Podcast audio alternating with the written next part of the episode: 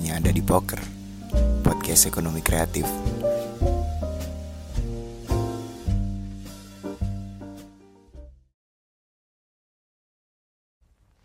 Halo semuanya, welcome back to Poker.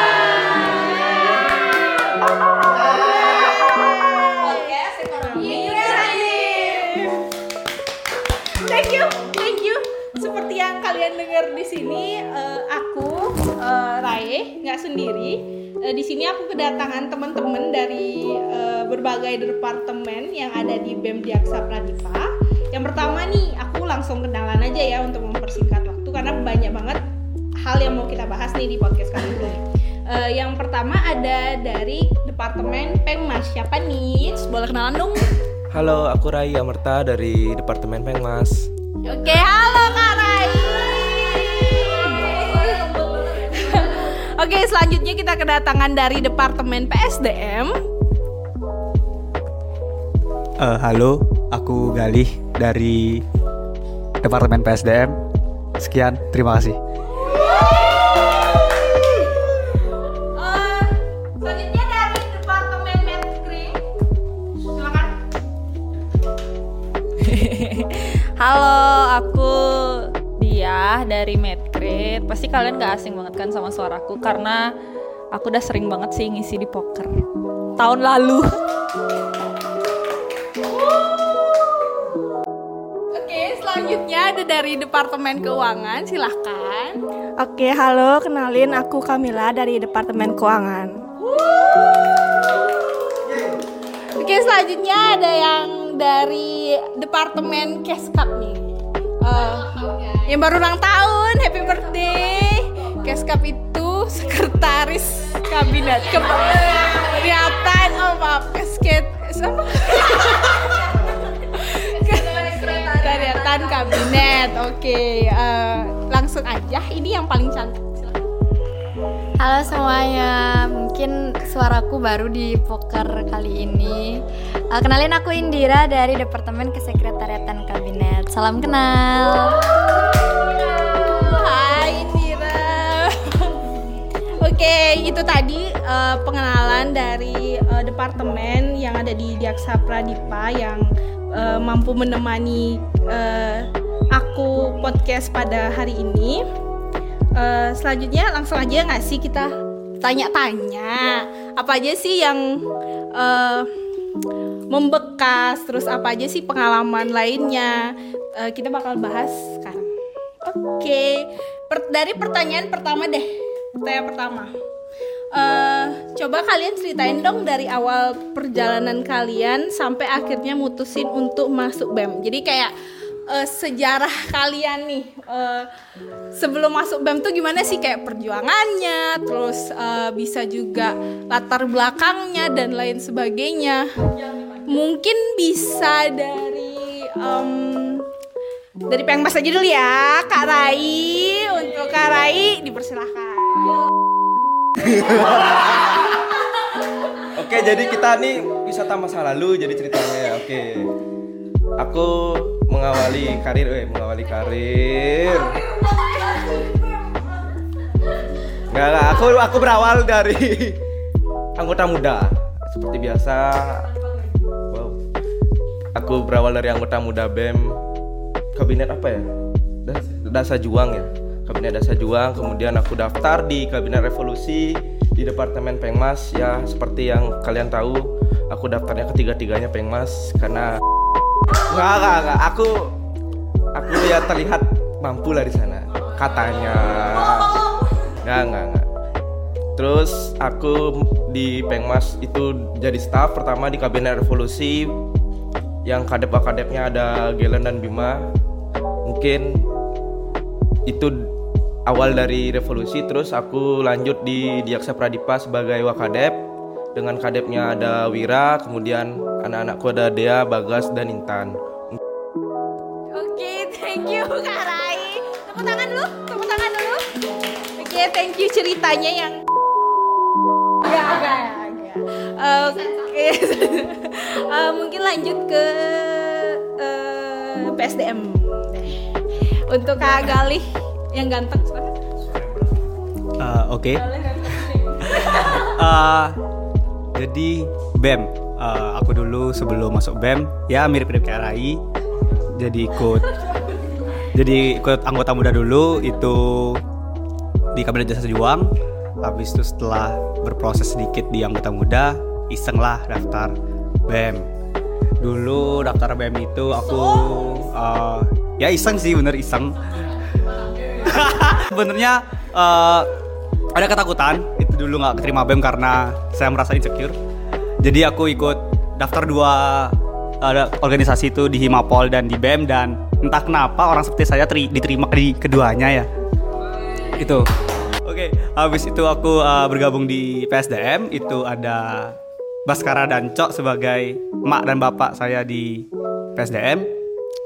Setahun berproses di Kabinet Revolusi, dan pada akhirnya diajak oleh sahabatku yang bernama Bang Satya. Dari Satya, Bang Satya. Di kabinetnya Gelen, Diaksa Pradipa. Dan mungkin segitu aja sih kalau awal karir di BEM untuk saat ini. Mungkin sekian, terima kasih. Oke, tepuk tangan dulu buat Kak Galih. Jadi kurang lebih sama Kak Rai, dimana udah enggak dong, orang dalam yang kalian denger di sini skill ya. Iya, skill maksudnya skill. Oke, lanjut kita sekarang ke kadep apa wakadep ini midgrade. Saya double degree. Oh, double degree, oke. Jadi kadep dan wakadep. Oke, jadi single parent ya berarti ya. Iya, single. Oh, oke. Karena saya independen. Oke. Bisa diceritakan silakan. Cerita apa ya? Kalau sejarah single parent tuh kayaknya terlalu jauh ya, terlalu lama nanti. Bisa 2 hari ini podcastnya. Oh iya. It's my dream pass.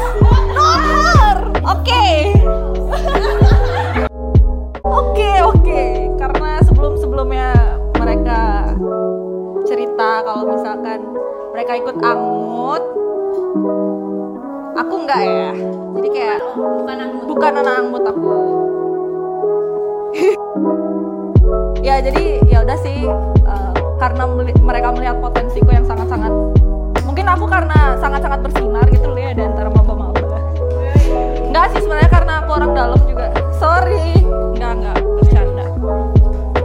Enggak, sebenarnya aku tuh dulu daftar BEM itu juga males, enggak pengen daftar BEM. Aku pengennya daftar Hima aja, soalnya aku ngerasa kayak ya aku bukan anggota gitu loh. Jadi kayak kayaknya ya pesimis, jadi kayak nggak tahu siapa aja kadepnya, terus nggak tahu anak BEM gimana gitu kan. Jadi aduh ngapain sih daftar BEM gitu kan, cuman yaudah sih coba aja gitu. Yaudah coba aja, abis itu dari motivasi seseorang ya bisa dibilang seperti itu. Terus akhirnya daftar, aku pertama daftar Aircraft, kedua Medcre, abis itu Pengmas. Kenapa aku daftar Pengmas aku juga gak ngerti. Terus waktu ini lucunya waktu wawancara, karena aku diperebutkan di Aircraft dan Medcre. Wow. Terlalu bersinar aku soalnya. Terus aku bukan anak angkut gitu loh. Tapi aku milih Aircraft karena aku ngerasa kayak males aja Medcre anjing gitu. Dari dia belum selesai. Apa? Ya aku pengennya tuh kan karena udah dulu SMA tuh kayak jurnalis, aku kerjanya ngedit foto dan segala macem. Jadi kayak pengen masuk BEM tuh ya udah pengen arrange acara gitu loh, kayak gimana sih rasanya kayak jadi orang yang bisa giniin acara gitu. Terus akhirnya aku pilih Aircraft, soalnya aku dengar juga dulu tuh ada apa namanya Semnas ya, Seminar Nasional Kewirausahaan gitu dulu. Tapi waktu aku masuk aku jadi staff sama Eva, sama Wian, sama Yogi. Terus kadepku ada Babe Surya sama Nyak Rima. Ya, jadi kita ubah jadi Nervas yang udah kalian jalanin sekarang. Udah 2 tahun ya Nervas ya? Iya, udah 2 kali Nervas gitu. ya seru aja sih kalau di aircraft dulu. Terus kenapa bisa jadi metre? Gimana ya? Aku bilangnya dulu waktu diajakin, pertama aku diajakinnya tuh emang disuruh milih dua kan. Kayak mau aircraft apa metre gitu. Cuman aku karena people pleaser banget, jadi aku tanya ke Gelen waktu itu. Aku bilang, "Oke, butuhnya aku di mana?" gitu. Bukan berdasarkan pilihanku sendiri.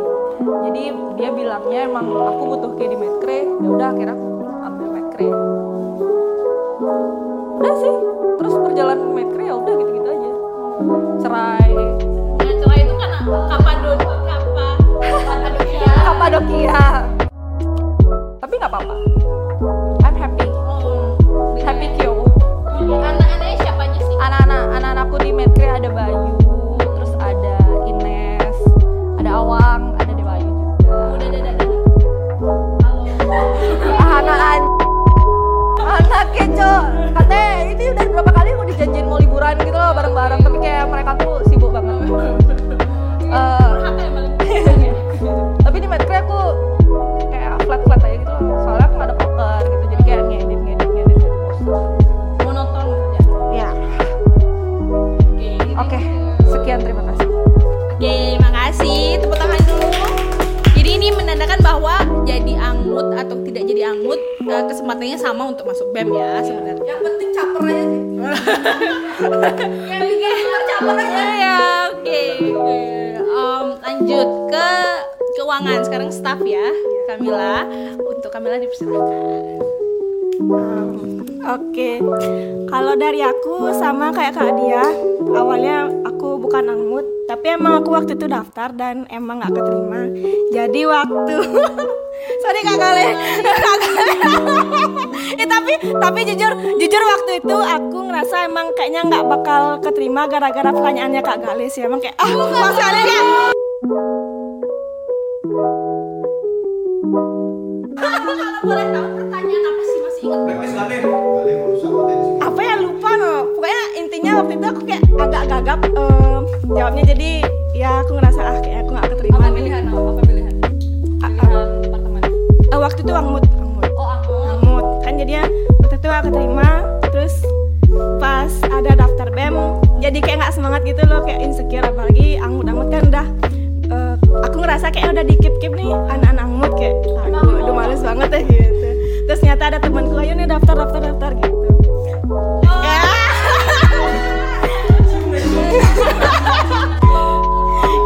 Ya udah jadinya daftar terus lewatin wawancara FGD, terus tahu keterima. Itu pas lihat pengumuman sih, seneng banget kayak akhirnya. Aku bikin ini apa namanya? Urat pejati habis itu. Itu dah pokoknya seneng banget waktu diterima di keuangan.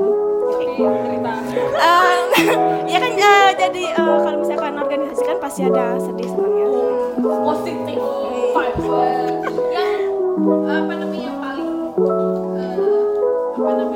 Yang paling membuat kayak ngedown pas amut tuh pas ke BEM tuh maksudnya kayak sampai nangis gak? Kayak gitu, sampai insecure gak? Dan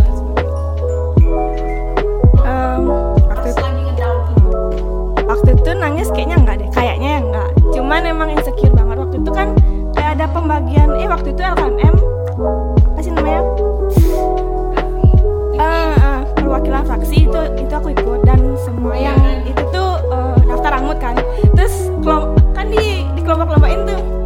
Ternyata di kelompoknya tuh aku nggak lolos, akunya sendiri nggak lolos, jadi kayak aduh kok semua teman-temanku lolos aku enggak sih gitu, jadi kayak di sana ada insecure. Emang gak lihat? Salah gak lihat? Iya.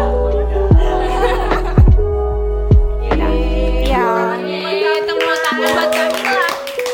Ya sekali lagi yang menegaskan kalau angmut sama orang biasa itu emang punya kesempatannya sama. Maksudnya enggak mahasiswa biasa yang enggak punya yang angmut itu. Ini nih kayaknya yang dari angmut juga ya untuk keskap dari Indira. Halo, Om Swastiastu. Iya, terima kasih Kak Rai. BTW aku ulang tahun tanggal 29 guys. Tahun depan ucapin ya. Jadi ini apa sih, perjalanan ya? Sebenarnya kalau mungkin teman-teman yang lain tuh dari Amut, aku dari Kontem nggak sih? Dari Kontem sebenarnya itu nggak, mungkin karena pertama kali angkatanku ospek itu online, jadi berita Dies Natalis tuh kayak nggak terlalu nyampe gitu ke maba. Itu pun aku di chat sama salah satu kating, sama Kak Erika. No, belum kenal Kak Dia waktu itu, belum kenal. Habis itu di chat, ayo ikut konten gitu. Akhirnya ikut seleksi, ketemu Kak Dia, Kak Joan, Kak Erika, Kak Indah yang nemenin kita. Terus akhirnya ikutan nih konten, terus kayak diracunin gitu, diracunin BEM sama Kak Dia, Kak Indah. Kebetulan juga waktu itu berempat kalau nggak salah anak BEM ya Kak ya, keempat-empatnya. Nah habis itu udah dari sana diracunin ikut LKMM, diracunin ikut Angmud, sampai akhirnya ikut di pengabdian live in, terus akhirnya keterima. Tapi nggak tahu sih, banyak yang bilang kayak kan keterima ya gara-gara Kak Indah toke dari konten gitu. Ya sakit hati, bener nggak sih Kak Galih kayak gitu? Nggak kan? Nggak salah. Nggak kan? Oke, habis itu lanjut udah ikut Angmud, ikut sampai Angmud jadi. Ya habis itu ikut Angmud, terus daftar BEM. Sebenarnya awalnya tuh nggak mau daftar BEM. Sebenarnya nggak mau daftar BEM, tapi kayak apa namanya, teman-teman yang ikut Angmud tuh daftar BEM, jadi kayak ikut deh. Cuman kayak nggak kepengen banget masuk. Nggak sih. Terus kayak aku kan hari terakhir tuh baru mau daftar, tapi Kak Rai, Kak Galih, Kak Dia tuh ngechat di hari terakhir, cacut banget. Oke nggak daftar gitu, jadi langsung gas daftar. Tahu ya keterima.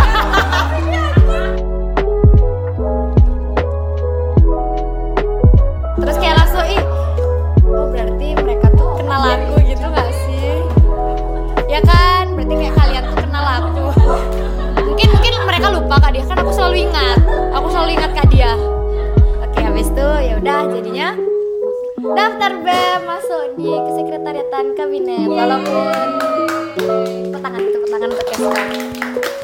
Ya jadi sekian guys. Jadi walaupun aku ikut Angmud, sebenarnya aku juga gak pengen masuk BEM, tapi masuk aja guys. Oke, udah segitu aja. Oke, thank you Indira, tepuk tangan. Oke, ternyata nih ada yang baru bergabung dengan kita. Ini dari Departemen Adkesma. Bener kan? Untuk dari perwakilan dari Departemen Adkesma bisa perkenalan dulu kali ya. Jadi halo semua, selamat siang. Jadi kenalin, aku Puspita. Jadi aku merupakan salah satu staf dari Departemen Advokasi dan Kesejahteraan Mahasiswa, atau biasa disebut juga dengan Adkesma. Hidup kesejahteraan mahasiswa. Langsung lanjut. Jadi nyambung apa yang udah disampaikan sama teman-teman tadi juga. Jadi ceritain dong dari awal perjalanan kalian sampai akhirnya mutusin untuk masuk BEM. Jadi bingung sih mau nyeritain kayak gimana.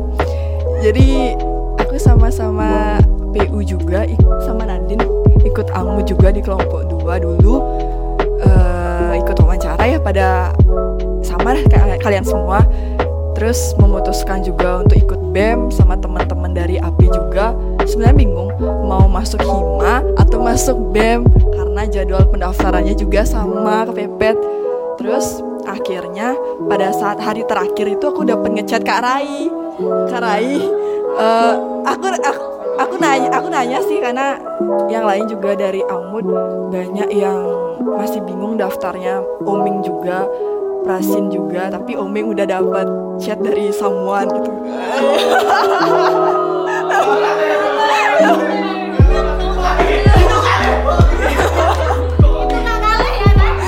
Terus nanya ada ke Kak Rai, kira-kira departemen apa ya yang sekiranya bisa aku masuk di BEM gitu.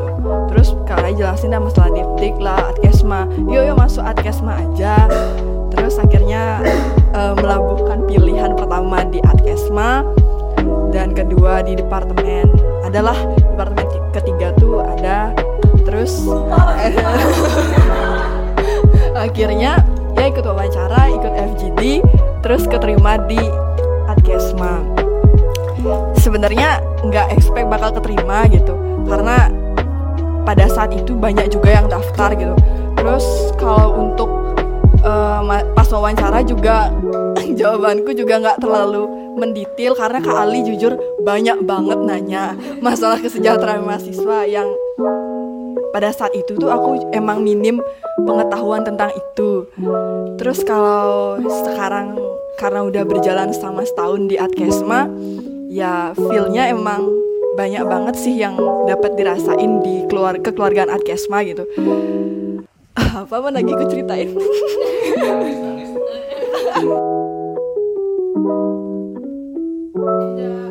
Kak Ali, Kak Emma sih, apalagi saudara-saudaraku ya, masing-masing pasti punya kelebihan dan kekurangannya gitu. Sama-sama punya kesibukan juga masing-masing.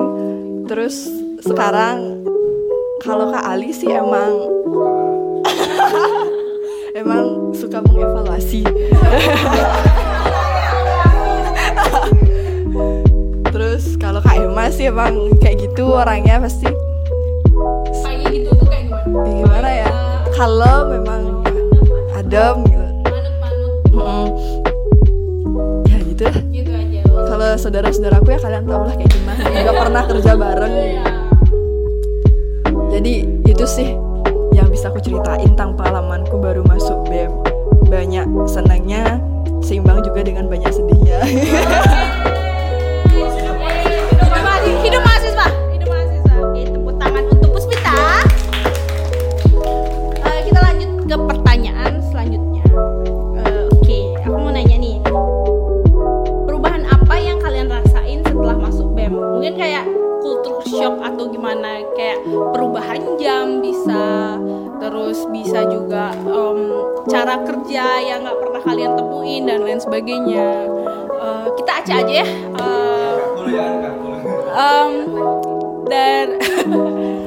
Mungkin bisa dari Kadep PSDM.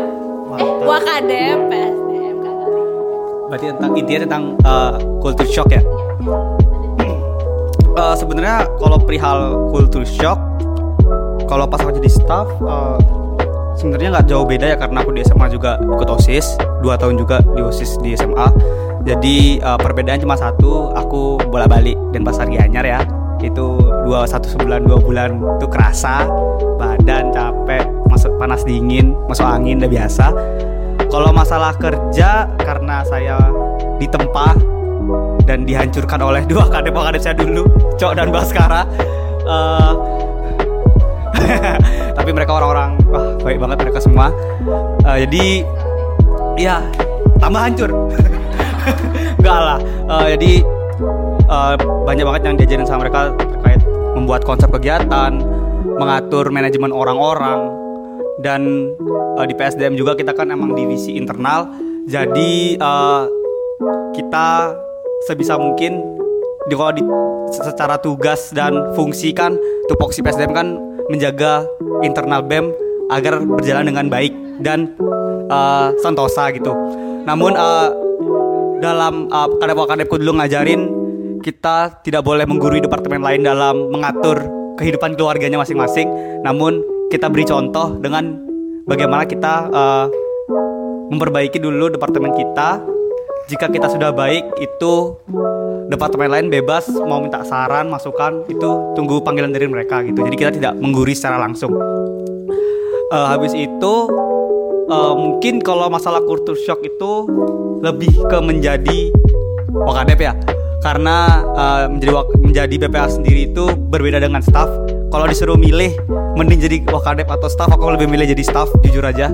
Karena jadi staff tuh enak, kayak bisa berpikir liar, bisa menjalankan tugas sebebas kamu, karena kamu itu masih tanggung jawab dari kadep atau wakadep. Tapi ketika kita jadi BPH, kita nggak boleh dalam kutip ngawur lah dalam berkegiatan. Kita harus kalau dalam sebuah kegiatan kita harus memikirkan hal yang paling buruk dan hal yang paling baik gitu.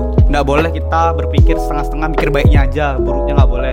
Contohnya anggap aja kita kalau di PSDM kan ada kegiatan Film Apres, anggota muda dan LKMM itu berkaitan dengan peserta. Jadi kita kalau berkegiatan tuh nggak boleh mikir dari segi panitia tok. Jadi kita harus memikirkan dari peserta tuh bagaimana dan panitia tuh bagaimana bekerjanya. Dan kultur shock yang paling berat itu mungkin di pendewasaan. Jadi BPH itu ya begitulah ya, harus banyak sabar, nggak kurangin dikit kenyatnya gitu. Iya, kadem-kademku sih terlalu mengingatkanku akal hal itu ya. Walaupun ya namanya aja bawaan dari lahir ya, susah untuk ditolerir, tapi tetap berusaha lah untuk menjadi bagaimana menjadi PPH yang ideal, bukan yang sempurna, tapi yang ideal aja dulu gitu. Besar.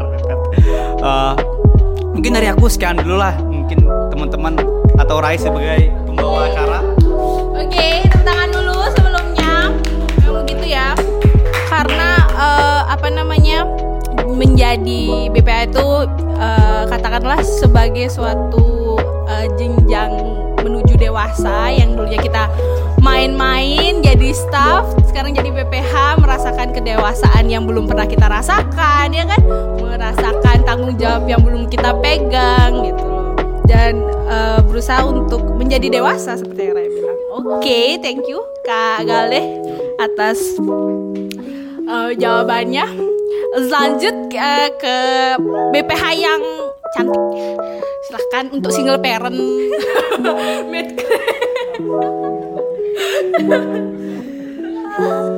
Ini dah saya culture shock sekarang karena single parent tiba-tiba gitu.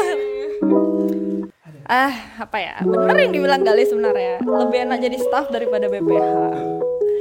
Kenapa? Soalnya ya kalau staff yaudah kita yang diatur gitu loh, kayak enak banget mereka yang ngatur, kayak oh nanti kalau misalkan acara yang gini yaudah kayak gini, yaudah kita tinggal jalan aja gitu.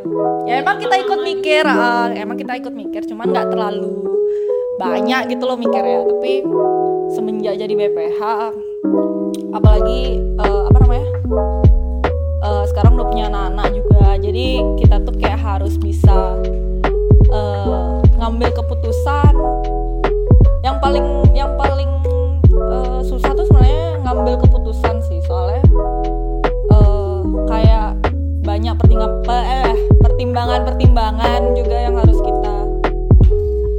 kita pikirin. Terus kalau dulu aku jadi staff tuh kalau misalkan mau cerita tuh kayak gampang banget gitu lah, kayak aku pengen cerita misalkan ke saudara-saudaraku, terus aku pengen cerita ke mama papaku, jadi kayak enak aja, aku udah masalah gini. Sekarang nggak bisa kayak gitu, maksudku nggak bisa, cuman intensitasnya tuh berkurang soalnya beda lingkungan. Bukan beda lingkungan sih sebenarnya, kayak posisinya udah beda, ngerti nggak sih? Kayak aku anggapannya aku sekarang jadi mama gitu sendiri.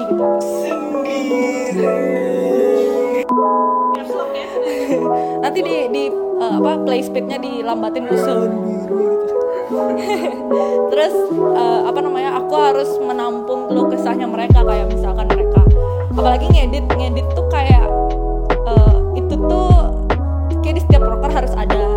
Terus emang kayak nggak punya proker tapi kayak tuh dituntut di setiap proker tuh harus ada satu gitu loh. Jadi aku pun mikir kayak gimana caranya anak-anakku nih biar bisa ikut di semua proker tapi nggak memberatkan mereka gitu. Apalagi harus jadi PDD gitu karena untuk ngedit tuh kan susah juga. Emang aku tuh dari kabinet ini aja yang baru nerapin kayak boleh ngedit sebebasnya karena emang kita kekurangan orang gitu loh. Jadi kita waktu latdas kita ajarin kalian pakai Canva biar kalian bisa ngedit sendiri gitu.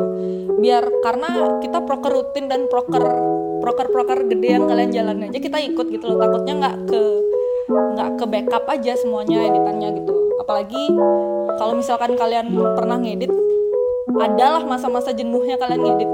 Aku sempet kayak sebulan, 2 bulan, sebulan. Sekarang masa-masa jenuh ngedit, karena udah dari waktu aku jadi staff aircraft pun aku jadi PDD gitu loh, dari awal. Pertama tuh dari proker Depdik apa aja, Cita PKM. Dari Cita PKM tuh terus PDD gitu. Jadi kayak mungkin kenapa aku diangkat jadi Wakadep Mekre ya karena memang mungkin dia ngelihatnya aku konsisten gitu untuk ngedit dan segala macam gitu.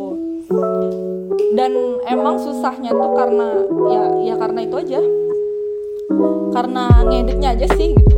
Jadi kayak gimana caranya kita ngatasin masa-masa jenuh kita. Terus kalau misalkan aku jenuh nih pasti jelek banget bawaanku gitu loh, kayak marah terus gitu sampai apa namanya, aku jenuh nih kemarin upload apa namanya open recruitment BEM yang baru pun aku banyak banget marahnya gitu loh, banyak banget nggak puasnya gitu.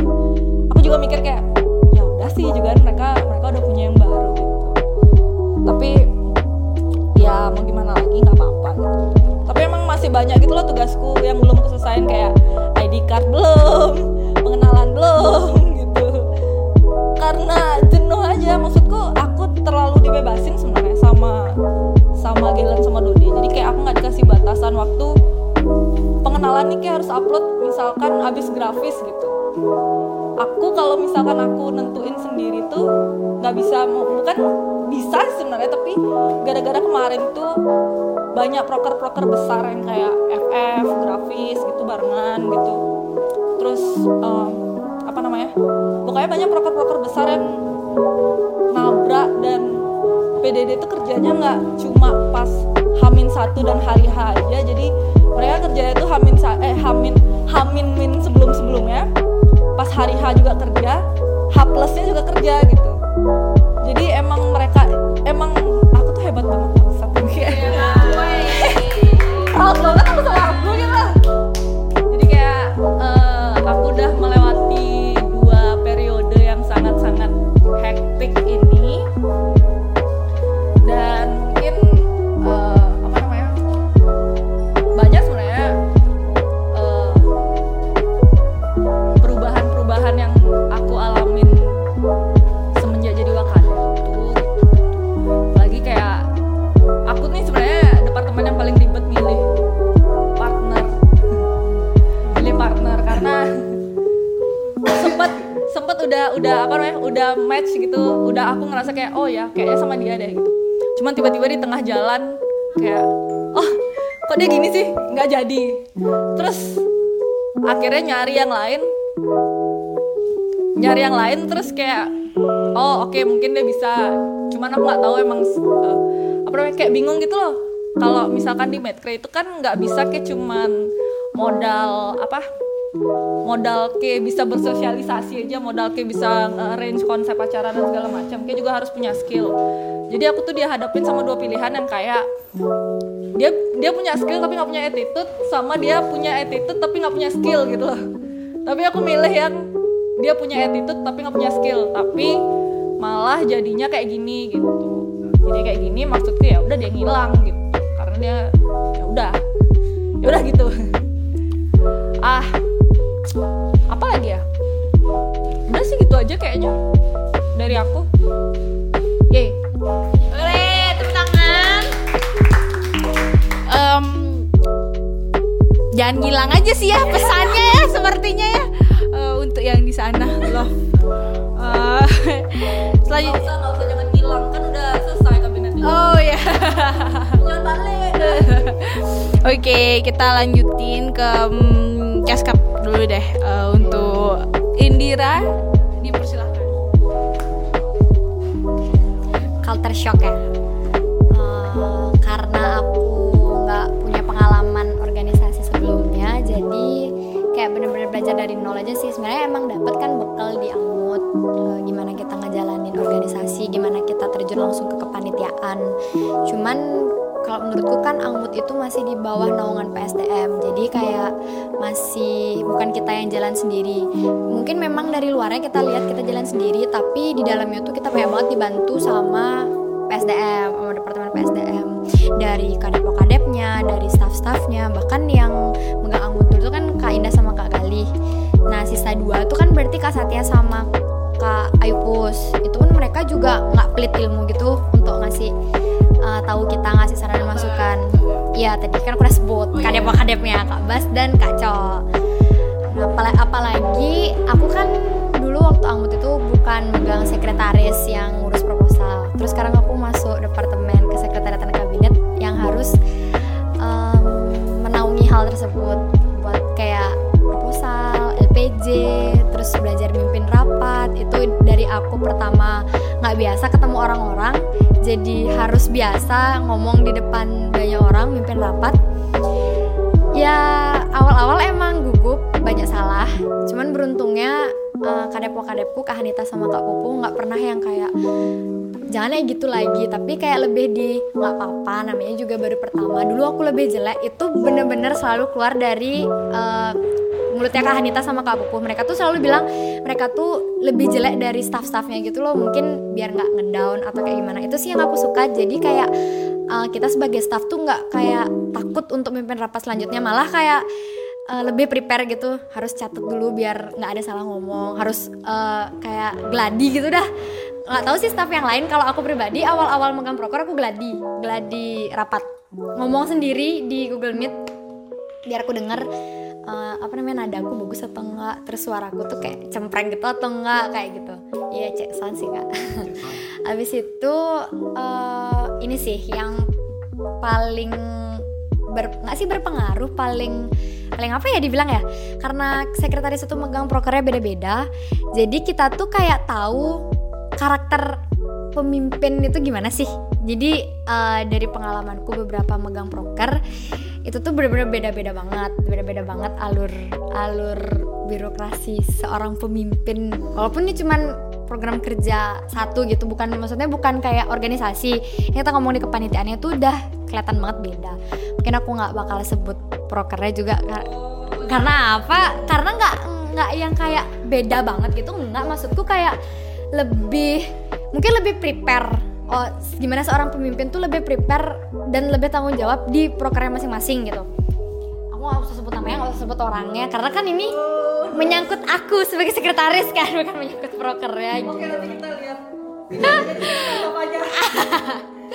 Jadi itu sih lebih kayak mungkin di proker ABC aku santai, kayak nggak terlalu dituntut ini itu, tapi di proker lain ada beberapa yang aku dituntut harus ini. Sekarang kayak kampus pokoknya harus jadi bla kayak gitu. Ya namanya juga karakter orang beda-beda kan, kita nggak bisa samain. Itu sih yang lebih kayak kaget gitu. Kayak kemarin aku proker ini santai kok, di proker ini aku kayak tiba-tiba dikejar kayak gitu. Cuman itu aja sih yang paling aku rasain selama jadi kayak. Mungkin itu aja yang bisa aku sharing. Terima kasih.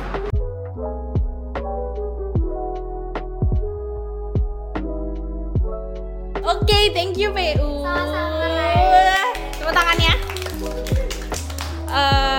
Terima kasih. Bentar.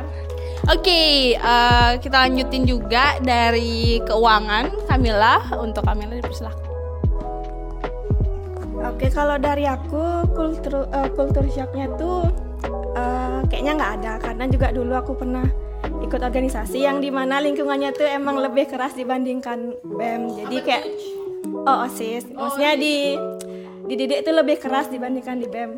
Kayak lebih senioritas gitu dah pokoknya. Jadi pas masuk BEM tuh kayak ya maksudnya gak terlalu gimana-gimana gitu. Gak terlalu kayak ih kok gini banget, enggak. Tapi kalau perubahan yang aku rasain itu banyak banget. Jadi kalau aku selama di Departemen Keuangan nih, kalau dari ibu bapakku tuh emang gak nuntut banyak hal gitu loh, kalau kamu harus gini.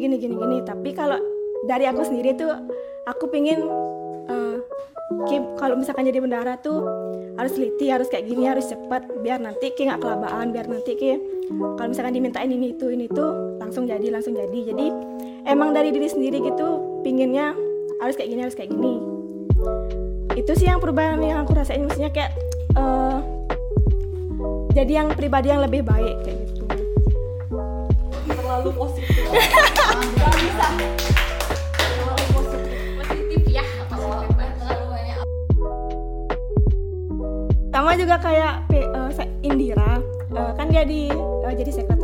bendara juga sama ngadepin ketua atau wakil proker, beda-beda karakternya, dituntutnya beda juga. Ada yang harus cepet-cepet tiap minggu dimintain laporan keuangan, ada yang ya biasa aja, santai aja, uangnya bolehlah kapan-kapan gitu. Kayak gitu sih kurang lebih. Kasih. Oke, tepuk tangan dulu atas positif dari positive vibes dari Kamila. Kita yang terakhir nih, belum yang terakhir ya, Puspita, halo. Dari Puspita Adkesma, gimana sih culture shocknya? Kalau dari aku culture shock yang dirasain pas masuk BEM ya, karena SMA dulu juga ikut OSIS dan sekarang mungkin lebih kerasa karena ngajak Lungkung dan Pasar ya, jadi lebih kerasa capeknya, capek di jalan. Terus apalagi kadang-kadang kan tiap hari kadang-kadang dari Lungkung ke Denpasar, terus belum lagi di Denpasar juga ada kegiatan. Tapi karena udah hampir berapa bulan juga kan ngajaknya, kayak udah biasa juga lewat jalan bypass tuh.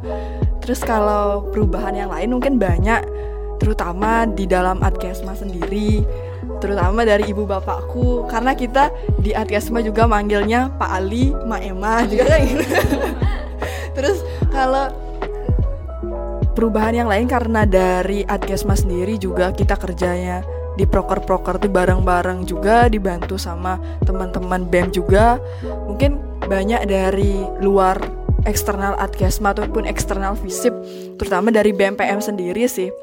Karena kan di awalnya Kak Emma juga cerita ke aku pas Kak Ali ngajain Kak Emma, "Ma, di Adkesma tuh gak sibuk banget kok, paling nanti hektiknya cuma di FF." Yih, malah pas jalannya dari tuh nuntut biar yuk datang konsol pengawalan isu, yuk datang konsol, hampir setiap minggu tuh ada gitu. Terus kita dari saudara-saudaraku juga emang males datang konsol gitu. Dan hampir evaluasinya itu pun tentang konsol, karena kita pasti ada alasan aja pas mereka nyuruh untuk datang konsol gitu. Yang datang pun paling cuma Kak Ali, Kak Gelen, Kak Emma, kita berempat paling nggak datang gitu. Karena sampai larut malam, mulainya juga lama, terus ngesend suratnya ke FISIP juga H-1. Kita yang dari jauh, kayak Renanda dari Ubud, Mang Ming dari Karangasem, aku dari Kelungkung, kayak susah juga gitu, baru H-1 baru diinfoin. Terus kalau perubahan yang lain sih, culture shocknya sih mungkin lebih banyak belajar di proker-proker yang lain juga, di proker departemen lain juga banyak belajar gitu, sama juga kayak teman-teman yang lain.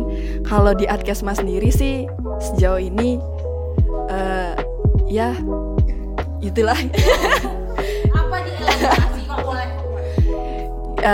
ya aman-aman aja sih, nggak terlalu menuntut untuk gini-gini. Tapi Pak Li nyuruhnya sih, Pak Li sama Kak Emma, ya belajar aja push.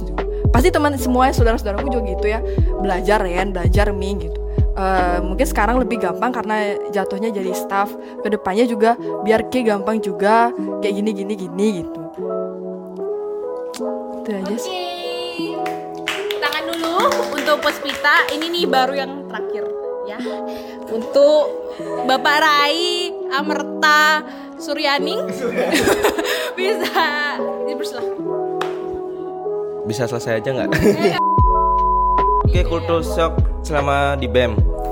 Jadi mungkin aku jawabannya rata-rata saya sama kayak kali mereka, karena aku juga di SMA ikut organisasi selama 3 tahun juga, AIS 3 tahun. Jadinya ya udah terbiasa sih dengan kerja. Iya. Gimana ya, karena dididik dengan alam. Jadi aku sudah terbiasa dengan tekanan-tekanan, asik. Jadi mungkin kultur shocknya itu cuman di birokrasi sih. Aku awal-awal jujur buta banget sama birokrasi di FISIP, termasuk persurat-suratan. Aku berapa kali dimarahin sama kadep-kadep waktu dulu yang aku jadi staff. Bukan dimarahin sih, kayak mereka kesal aja gitu loh. Mungkin sekarang sih sering sih masih sih. Karena jujur aja kayak birokrasi di FISIP tuh ribet banget jujur. ya kadang berubah-berubah juga. Minggu ini A, bisa minggu depan B, terus setiap orang juga bisa berbeda-beda juga omongnya. Jadinya aku kayak, duh sialan gitu. Terus proker yang aku pegang pertama itu adalah proker kita di luar. Pertama itu di 2020 sebelum Covid melanda, pertama dan terakhir bahkan. Proker outdoor kita di kabinet sebelumnya di Revolusi. Jadinya ya cukup bersyukur sih bisa ngehandle proker outdoor pertama dan terakhir. Enggak, itu FCU. Cuman itu aja menurutku proker outdoor yang hampir seluruh anak BEM turun dan seluruh anak FISIP. Jadi aku sedikit bangga lah, karena anak-anak FISIP tuh masih peduli dengan lingkungan. Terus di staff ya sama seperti tadi si Diah dan Galih bilang, kita di staff tuh sungguh-sungguh dibuat liar pemikiran-pemikiran kita. Kita bisa berkreasi semau kita, kita bisa gimana ya? Ya apa yang di otak kita tuh kita keluarkan tanpa ada beban itu loh. Jadinya kalau kita udah jadi BPH, jadi kadep-kadep, kita tuh tanggung jawab kita tuh udah berbeda.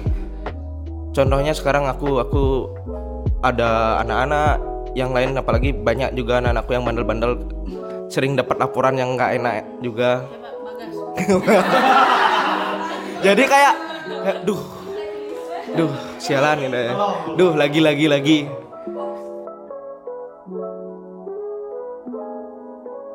Tanggung jawabku di BPH tuh agak double juga.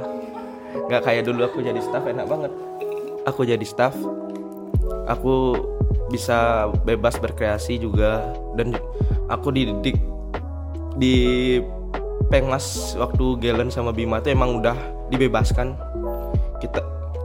Aku sudah terbiasa dengan tekanan dari mereka. Jadinya sekarang aku lebih gimana ya, menekankan ke anak-anak kalau kalian tuh mereka tuh harus mandiri gitu loh. Karena di Pengmas nih jujur, urusannya kita tuh bukan hanya kepada birokrat kampus, selain itu juga kita berurusan dengan pihak luar seperti pihak desa, pihak-pihak yang lainnya. Jadinya mau nggak mau mereka juga harus mandiri, mereka harus kuat dengan tekanan dan kuat dengan gimana ya? Kuat dengan keadaannya, kuat mental lah intinya. Karena di Pengmas sudah terbiasa dengan H-1 dan H-12 jam, terutama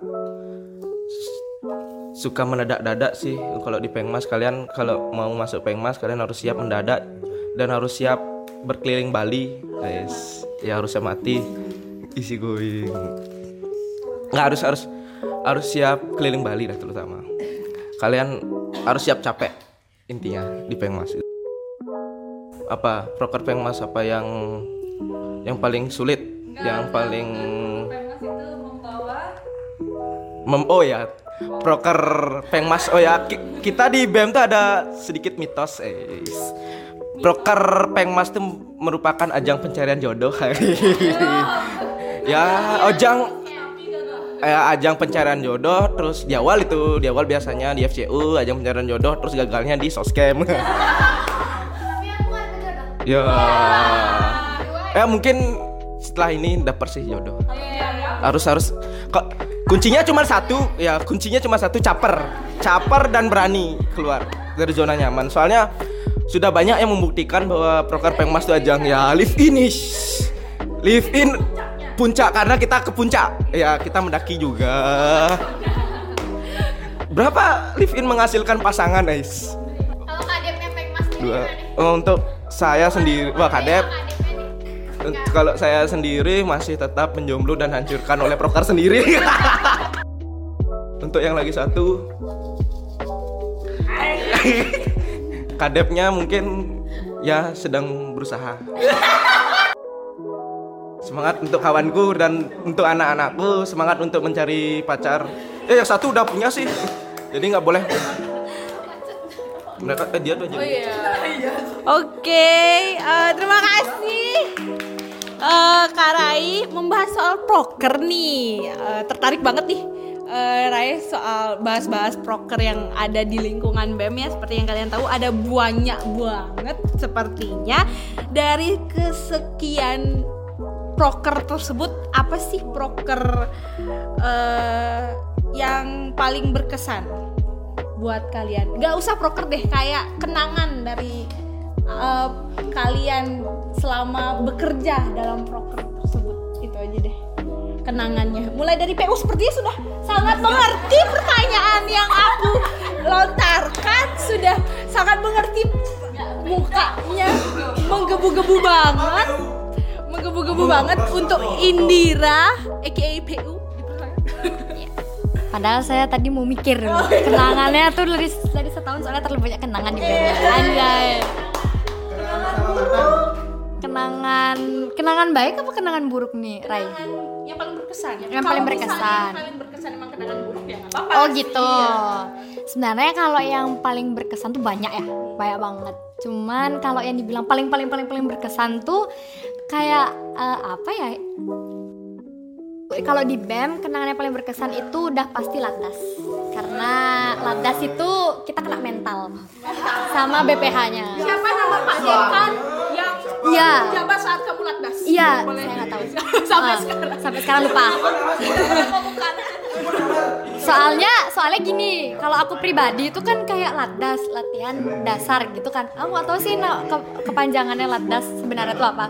Terus kan itu kayak pertama kali nih kita kumpul satu keluarga BEM gitu loh. Karena waktu rapat itu kan kita online, rapat pertama kali. Jadi pas Latdas tuh kayak pertama kali kumpul keluarga gitu. Jadi kayak my expectation tuh kayak wih seru nih, kenalan satu sama lain, mau BPH sama staff, terus diajarin juga di kepanitiaan tuh gimana. Taunya besok pagi kita dikasih surprise.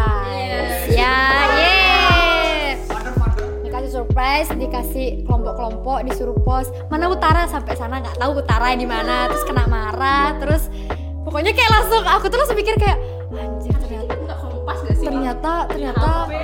tuh sampai mikir ternyata BPH kayak gini ya sifat aslinya kayak gitu. Padahal besoknya tuh langsung setelah itu sih, jangankan besok, setelah itu tuh bener-bener Kak Fani langsung, "Bu, maafin ya aku tadi marah-marah. Aku sebenarnya enggak kayak gitu. Aku sayang kamu dikit dari sebelah." Oh, terus ternyata cuma acting kayak gitu. Tapi enggak tahu sebenarnya acting atau marah beneran sama kita. Ini sih kalau misalkan boleh enggak aku ngasih tahu hal paling berkesan sama jadi sekretaris? Boleh. Di LKMM. Soalnya di satu sisi bantuin Wulan, di satu sisi juga sering ditraktir sama Inti. Jadi sama Urip sama Wulan tuh kayak dikasih reward kecil-kecilan gitu, ngerti nggak sih? Karena kayak misalkan aku capek nih, nggak udah jenuh gitu aku kampus, habis itu nyipu minum dulu. Cuman hal sekecil itu tuh sebenarnya berarti banget untuk sekre dan benar. Makasih Urip dan Wulan. Wulan juga. Ya. Wulan sih yang paling, kalau Urip ya sih Urip juga. Iya, makasih ya Urip sama Wulan. Semoga kalian denger podcastnya ini nanti LKMM selanjutnya juga sama kepanitiaan kayak gini. Thank you dari Keskap. Makasih. Bisa kita balik ke BPH ya sepertinya. Loh, BPH hilang. Dari BPH yang Medcre nih, yang semua proker kayaknya diikutin ya. Beliau bisa dibilang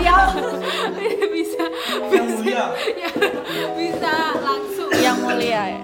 Panggil aku yang mulia ratu. Sorry. Oh, proker yang paling berkesan. Boleh nggak cuma proker, jadi kayak hal kenangan gitu loh. Kalau misalnya emang tidak ada yang berkesan di proker juga nggak masalah. Ada juga. Ya nggak ada yang berkesan sih, orang dari staff juga aku ikut proker semua. Mungkin kayak lebih ke di BEM ini aku dapat kekasih nih gitu. Sebenarnya dulu aku cerita dari revolusi ya. Jadi dulu tuh aircraft tuh kerjaannya bukan Nervas aja. Jadi kita bikin pohon BEM. Jadi kita tuh mencocokkan, kalau dulu tuh banyak banget cinloknya. Jadi sebelum revolusi ini, waktu Dasa Juang itu kita tuh nggak boleh pacaran satu BEM. Jadi itu diatur di ADART. Terus GK naik, tiba-tiba dihapus, jadi kayak menggebu-gebu gitu loh, kayak iya aku boleh pacaran sama ini. Jadinya kayak banyak sekali rantai-rantai berkeliaran gitu, kayak misalkan Keskap ke PSDM, terus Ekraf ke Minbak, terus kayak banyak banget. Dulu tuh kita sering banget kayak mencocok-cocokan gitu, kayak seru aja gitu. Terus waktu masuk Diaksa Pradipa tuh kayak kok sepi gitu. Apakah kakak sendiri sebagai pelaku dari rantai yang tersebut di Diaksa Pradipa? Wah, gimana ya? Boleh kok diceritakan. Diaksa tuh sebenarnya ada gitu, rantai-rantainya tuh ada. Apakah kakak pelakunya? Sebut nih. Gak, sebenarnya banyak tapi gak kelihatan gitu. Dari tapi, kakak? Yang kelihatan aku. Iya mungkin itu jadi salah satu hal yang paling berkesan ya, karena terima kasih BEM Diaksa Pradipa karena selain terulang lagi Aircraft Metri. Kenapa tuh senyum-senyum tuh? Switch position. Gender ya. Ya cuman kayak ya udah seru aja gitu loh. Temu baba, ganteng banget anjir. Ya. Sebenarnya saya menyesali keputusan saya karena saya aku tuh pacaran sama ini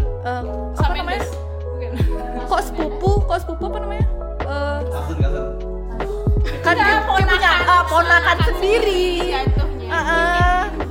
Apa gak ada aliran darah sih? Iya, tante kan saya sama ponakan saya sendiri. Tapi gak apa-apa ya, udah jalan juga.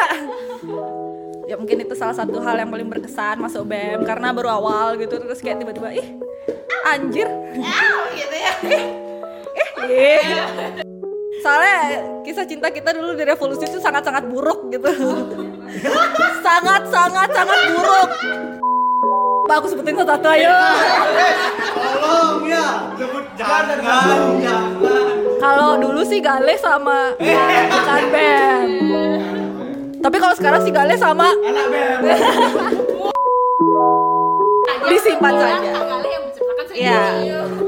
Jadi BEM tuh bukan cuman kita kerja, kita bikin proker gitu, tapi cinta-cintaan itu juga banyak gitu. Cuman ya mungkin kemarin tuh lebih kelihatan cinta-cintaannya daripada prokernya. Tapi sekarang emang prokernya. Jadi beruntung aja sih masuk BEM Diaksa. Nggak seberuntung itu sih sebenarnya. Nggak. Terus apa ya yang paling berkesan tuh? Iya, sebenarnya banyak ups and down. Sebenarnya banyak dimjerai, aduh paparazi banget deh.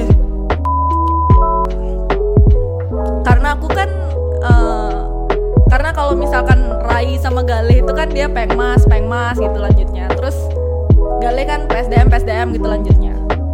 Terus aku tuh kan dari Ekraf ke Metkre gitu ya. Jadi kayak kadang tuh aku kangen aja sama Ekraf gitu. Jadi kayak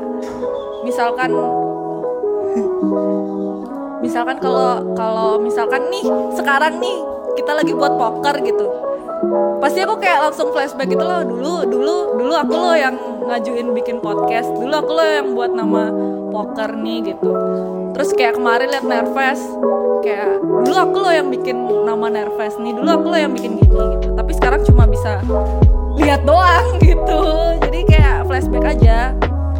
Sama kayak di Metkre juga kerjaannya ya nggak ada hal yang menarik menurutku, karena desain ya udah monoton aja gitu. Dan karena emang tujuan awalku masuk BEM tuh bukan untuk desain foto lagi gitu, karena aku pengen nyari hal yang baru yang bisa aku lakuin gitu loh. Kayak mungkin hal yang berkesan di sini tuh yang di BEM Diaksa Pradipa nih kayak cuman oke, aku ketemu, aku dapat pacar gitu, tapi kerjaanku sama aja kayak gitu-gitu aja. Kayak aku mikirnya kayak oke, jadi BPH sekarang kayaknya lebih dikit bisa ikut kepanitiaan deh, soalnya ya ya udah sekarang tuh kayak waktunya staff-staff kayak yang ikut kepanitiaan dan segala macam, tapi enggak gitu. Kayak karena medcare tuh ya udah susah aja nyari orang gitu. Sampai aku proper kecil pun aku juga harus turun gitu loh, jadi koor PDD lagi gitu. Dan apa namanya? Ya walaupun pas sertif ya, cuman kayak capek aja gitu. Terus yang paling berkesan menurutku yang di Revolusi aja sih. Soalnya apa? Aku dapet hal yang beda aja. Karena aku jadi kemarin itu jadi koor acara di Nervas gitu loh. Jadi kayak emang dari awal kita bikin dari awal tuh namanya kayak seminar nasional kewirausahaan yang jelek banget dan aku nggak suka banget. Terus aku rubah jadi kayak gimana kalau kita bikin kayak vibes festival gitu. Dibantu sama Rai juga acara pas. Jadi kita bener-bener kayak aku ngerasain brainstorming kayak buat tema aja bisa sampai jam 3 malam waktu itu sama Eva, sama Wian juga, sama anak-anak Kraf ya kan. Sampai kita teleponan berkali-kali cuma ngomongin tema aja karena aku nggak srek sama temanya. Sampai aku nggak mau buat tema yang umum banget. Aku nggak mau buat tema yang kayak anjing aku kan angkatnya budaya gitu. Terus aku buat tema yang kayak gini blablabla, budaya dalam blablabla, aku gak mau banget. Jaya komodifikasi budaya. Nah itu sih maksudnya kayak aku suka aja kayak gitu, kayak arrange acara. Terus aku ngerasa acara itu paling keren gak sih waktu zaman kita, walaupun online ya. Maksudku kayak aku tuh gak mau sekecil aku live IG aja, aku nggak pengen live IG biasa kayak cuma naruh tripod, pakai HP udah selesai gitu. Nggak mau, aku pakai OBS. Aku di setiap rangkaian aku pakai OBS. Jadi kayak itu sebenarnya yang berkesan menurutku. Tapi bukan berarti maksudku sekarang nggak berkesan banget ya. Maksudnya aku kayak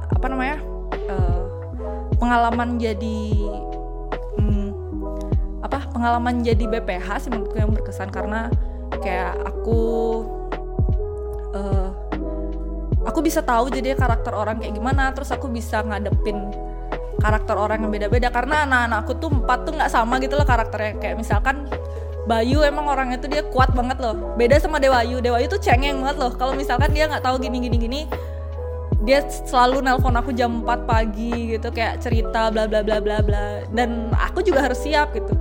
Bukan harus siap sih, sebenarnya aku nggak tidur aja jam 4 makanya dia bisa telepon gitu terus. Dan surprisingly-nya adalah aku baru tahu kalau anak-anakku semua nggak bisa desain awal masuk medcre, dan aku sangat-sangat kaget waktu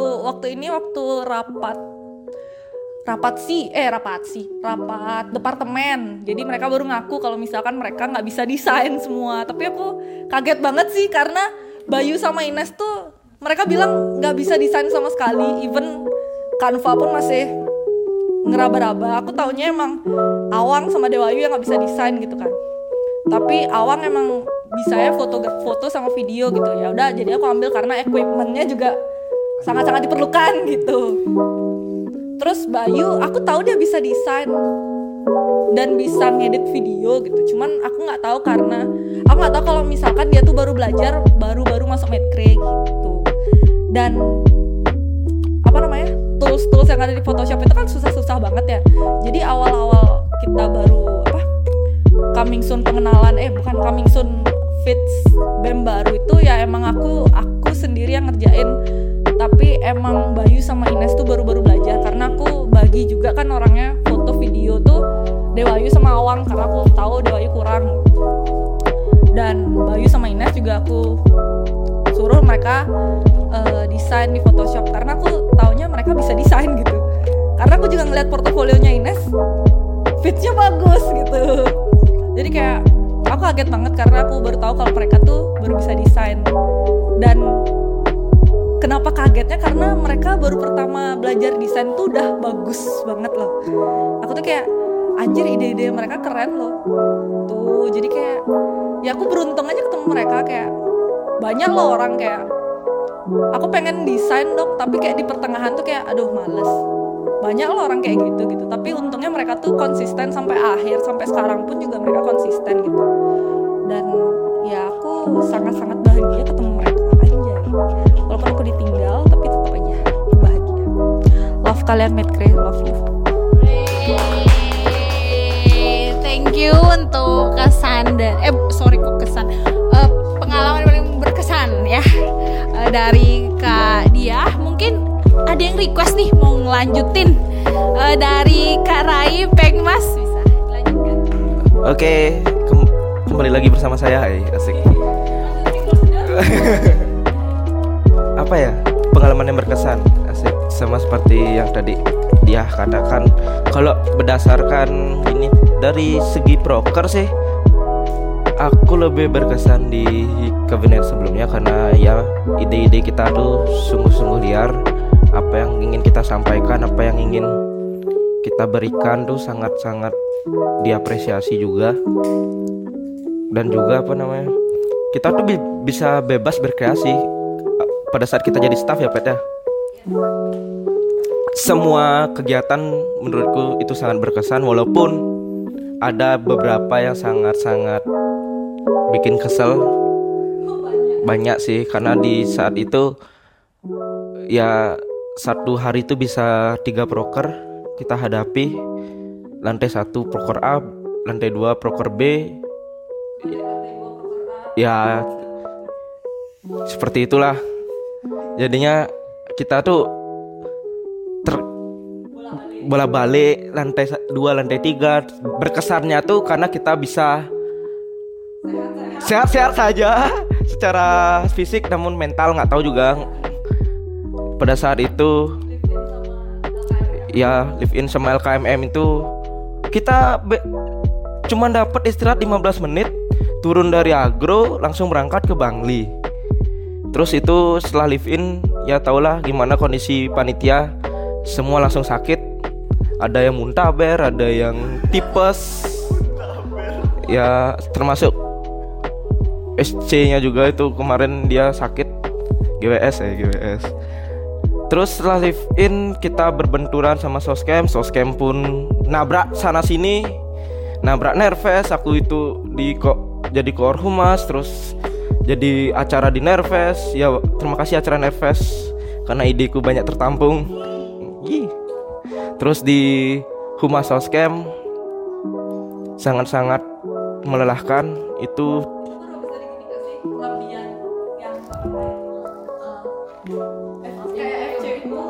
Gini Beach Clean Up pagi langsung geladi jam 1 siang udah harus di kampus.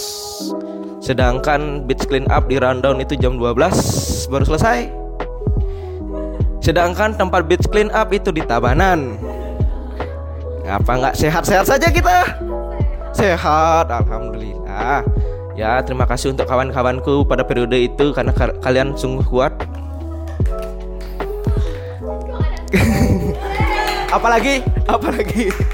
Apalagi Soscamnya tuh 4 desa.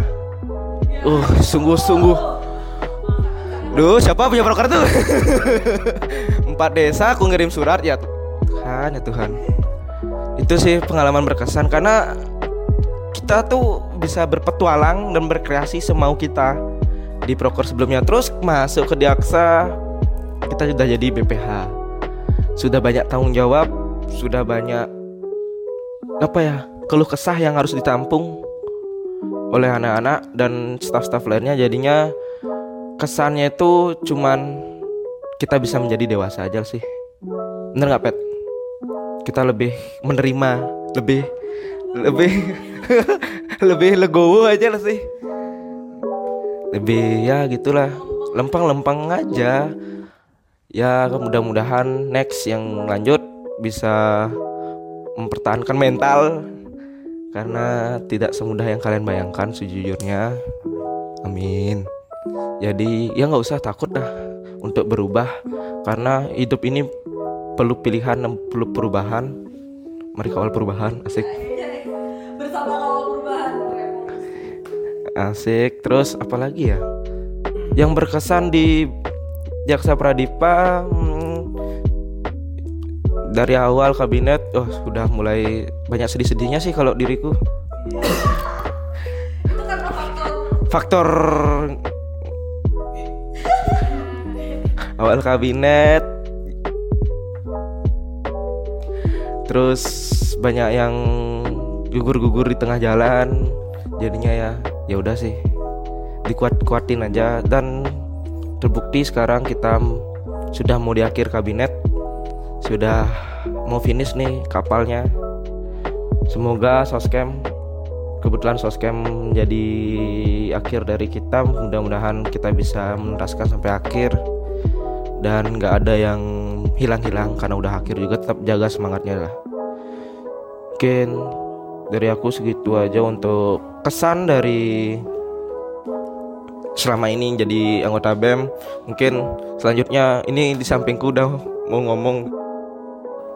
Kesan dan pesan itu oke, aku bagi aja lah ya. Jadi kesan dan pesan jadi staff, dan lebih ke pengalaman yang berkesan. Iya itu dah, pengalaman yang berkesan. Aku bagi aja karena kalau dibandingkan tuh tidak bisa ya. Karena menjadi staff sama BPH tuh ya sangatlah berbeda. Oke, kita lanjut ya. Pengalaman yang paling berkesan selama di BEM. Oke, kalau dari aku, pertama dari pas zaman staff itu revolusi. Jelas pengalaman yang paling berkesan itu ketika aku menjalankan proker anggota muda dan LKMM pas aku di staff. Jadi saat aku di staff itu karena kita di sana itu udah mulai berani untuk menjalankan aktivitas secara offline, banyak sekali gebrakan-gebrakan yang sedikit ditekan oleh Baskara dan Cok. Dan kalau GK Sawasu sendiri, mereka lebih membebaskan. Namun kalau apapun yang kalian percaya, lakukan. Oke, jadi dimulai dari LKMM. Jadi dari LKMM sendiri itu sebenarnya aku nggak tahu ya, mungkin aku lupa atau gimana. Jadi awal dari Diaksa ini prokernya bisa selancar sekarang tuh, aku pikir itu dari pertengahan revolusi. Pertama dari LKMM yang di sana tuh baru mengenal banget yang namanya OBS. Jadi di sana itu ada border-border, makanya ketika kita online tuh bisa terlihat ciamik dan cantik gitulah di layar Webex. Dan itu semua emang kalau zaman itu OBS itu emang dipegang penuh sama kadepku Baskara, sampai dia minta tolong teman-temannya di luar kampus untuk ya nanti kan ada Pepet juga yang belajar dengan Baskara itu gimana caranya merencanakan OBS tuh dengan ciamik pada masa itu. Habis itu juga di anggota muda juga kita pertama yang memakai lagi kebiasaan awal yang kalau ada proker yang cukup gede itu pakai Nusantara. Dan aku kalau nggak salah masih ingat banget itu ke rumah tangga, maksudnya itu bidang rumah tangga di Wida Sabah itu sama Fani, Indah, Satya itu debat mempermasalahkan Nusantara karena waktu itu masih zaman Covid.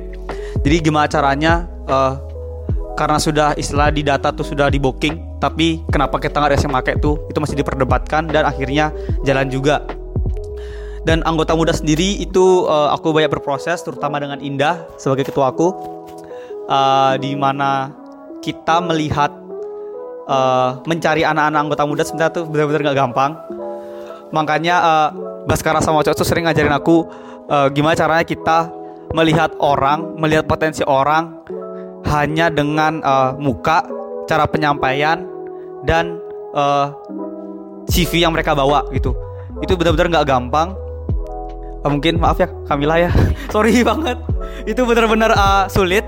Dan pas penentuan angmud pun itu bukan aku aja yang sebagai penerima, itu juga ada dari Wasu, ada dari GK, ada dari Baskara Cok juga jadi pertimbangan siapa yang layak masuk angmud dan siapa yang nanti bisa berproses tempat lain gitu. Itu benar-benar susah.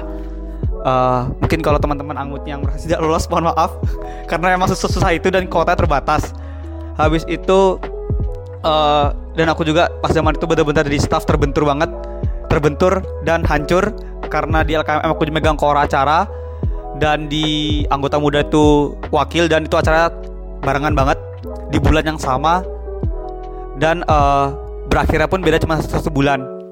Jadi bagaimana cara aku untuk ngonsepin anggota muda dan ngonsepin LKMM. Dan satu kata, satu kalimat yang masih aku ingat sampai sekarang itu pas evaluasi LKMM, bahwa improvisasi dalam suatu acara itu bagus, tapi jika kamu terlalu banyak improvisasi, itu menandakan acara kamu tidak siap. Itu yang sampai sekarang aku pegang dan ajarin ke anak-anakku, karena prepare itu benar-benar penting biar dilihat teman-teman tuh bagus di kepanitiaan juga dan para peserta gitu. Jadi lebih ke hal yang paling berkesan tuh berproses di saat di staff.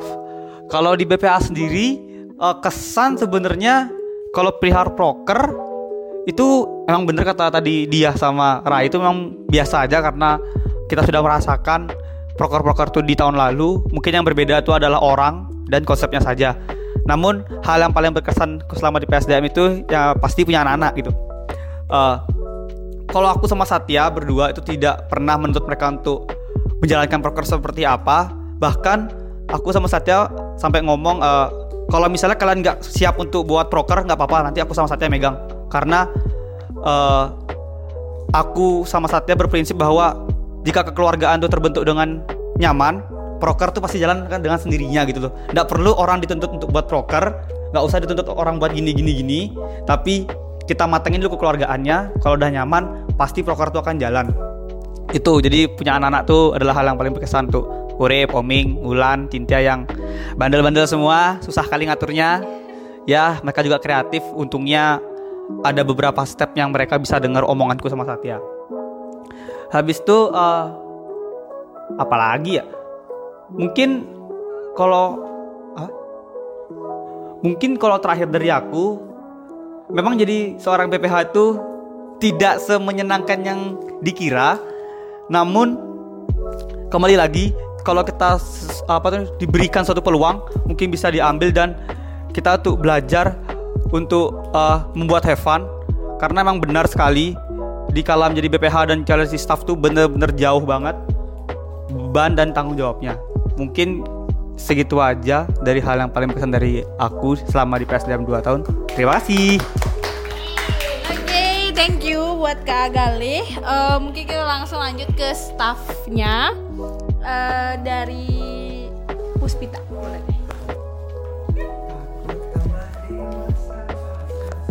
Ada banyak banget dari Kak Galih.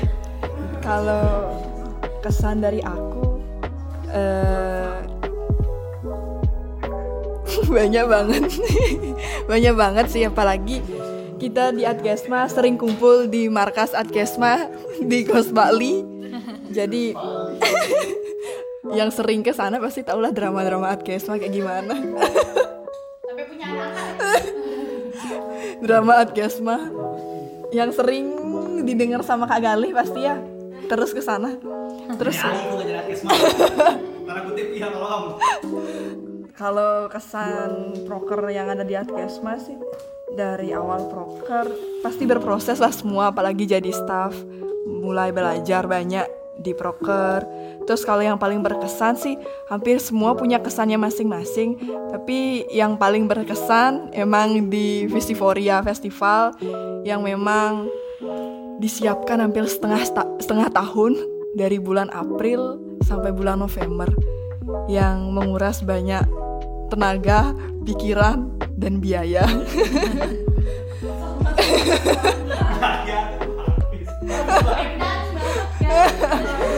Aduh. Jadi traumatik sendiri. Tapi memang output yang dihasilkan pasti berpengaruh ke depannya. Dibantu juga sama Kak Dia, sama teman-teman di sini, Kak Galih yang jadi jadi LO-nya No Stress, walaupun banyak miskom. Aku kira berkesan, ternyata enggak ya. Banyak, terutama sih karena jadi bagian dari acara, emang dari awal banget nyiapin, apalagi push dari ketua dan wakil yang Kak Galih tahu lah, teman-teman tahu juga Kak Ali dan Kak Emma kayak gimana. Tapi kan tujuan mereka biar acara kedepannya kan biar bagus juga gitu, biar lancar. Terus kalau untuk yang lainnya, karena mungkin karena aku sih banyak dapat tekanan mental sih sebenarnya selama 6 bulan ini, karena banyak dapat mungkin karena angkat ke acara FF tahun ini angkatan 20 ya.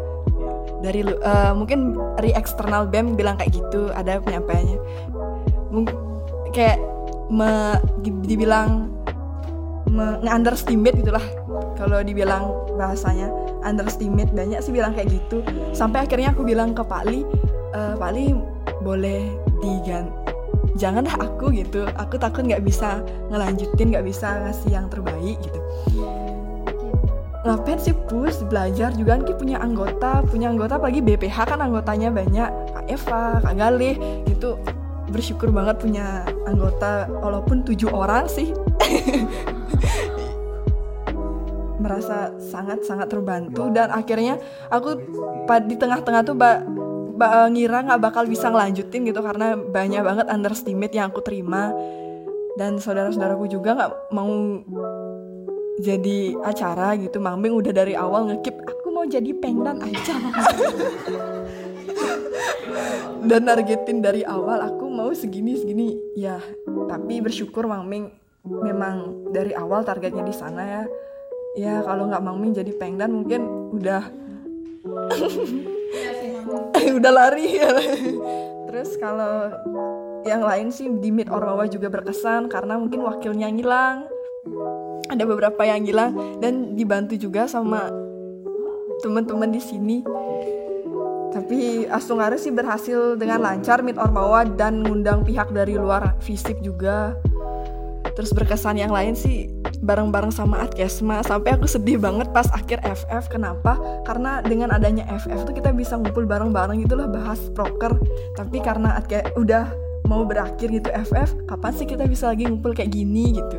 Kabinet ini juga udah mau berakhir gitu, kapan sih gitu. Aduh. Itu sih kalau yang paling berkesan dari aku. Banyak sih yang harus bisa diceritain, tapi karena keterbatasan waktu dan masih banyak yang belum cerita, jadi cukup dari aku.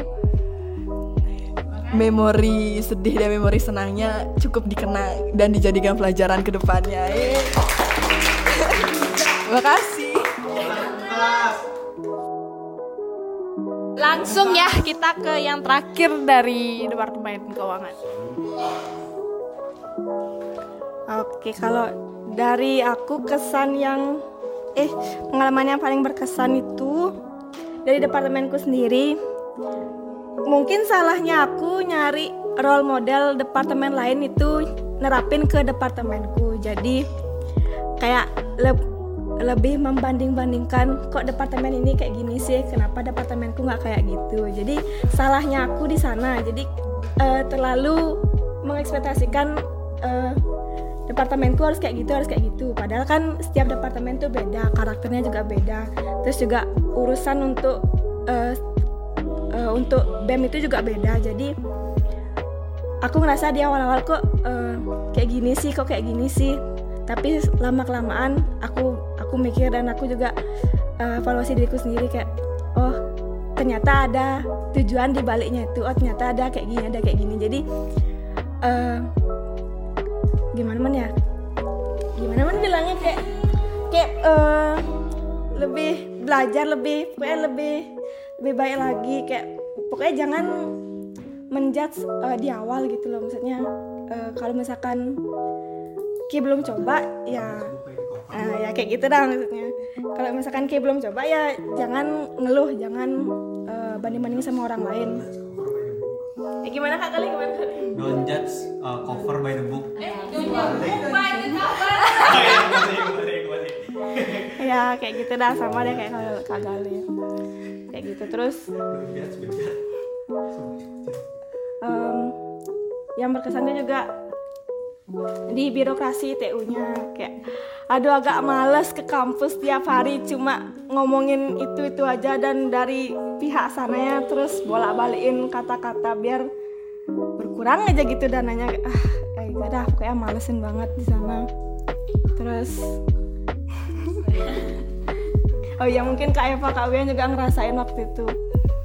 Terus kalau dari segi proker mungkin aku paling berkesan di LKMM karena di sana itu kan intinya maksudnya inti ketua, wakil, sekretarinya sama bendaharanya tuh dari staff-staff semua. Jadi aku ngerasa nyaman di sana kerja. Jadi ya nggak ada rasa nggak enakan atau gimana, lebih bebas lah aku ngasih tahu ini yang benar ini yang enggak kayak gitu. Jadi lebih nyaman kerjanya dan juga mereka open gitu loh tentang maksudnya tentang semua hal yang mau aku keluarin gitu. Jadi nyaman banget kerjanya. Cuman waktu itu di satu sisi aku lagi megang broker yang lain juga. Jadi bener-bener hektik banget di sana, kayak wah ada capek banget. Apalagi juga waktu itu TU lagi tutup buku, jadi harus benar-benar cepet-cepetan banget aku nyiapin ini itu. Tapi untungnya di proker lain juga ngebantu aku buat cairin dananya dan lain hal lah sebagainya. Kayak gitu sih dari aku yang paling berkesan. Ya. Oke, thank you banget untuk pengalaman yang paling berkesan dari teman-teman semua. Kita lanjut ke pertanyaan selanjutnya. Ini mau denger dong pesan kalian untuk maba yang masih takut ikut organisasi. Gimana nih? Dan dari tadi udah nyampein pengalaman dan sebagainya. Boleh dong kasih pesan tuh adiknya. Kenapa Bayu mau lagi untuk pertama? Kenapa menatapnya sangat dalam gitu? Oke, untuk Kak Galih aja ya sepertinya. Silahkan. Guys. Ya, membuka dengan epical glory. Oke. Untuk maba. Ya, teruntuk maba yang menjadi marun muda yang akan melanjutkan estafet dari kami semua. Hidup mahasiswa. Enggak. Oke. Organisasi itu adalah ladang kalian untuk mencari teman, ladang kalian mencari potensi diri kalian. Kalau dari aku selalu menyarankan kepada maba yang nanya ke aku, Kak, mau masuk BEM atau masuk HIMA? Saranku pasti dualisme. Syaratku selalu dualisme. Kenapa?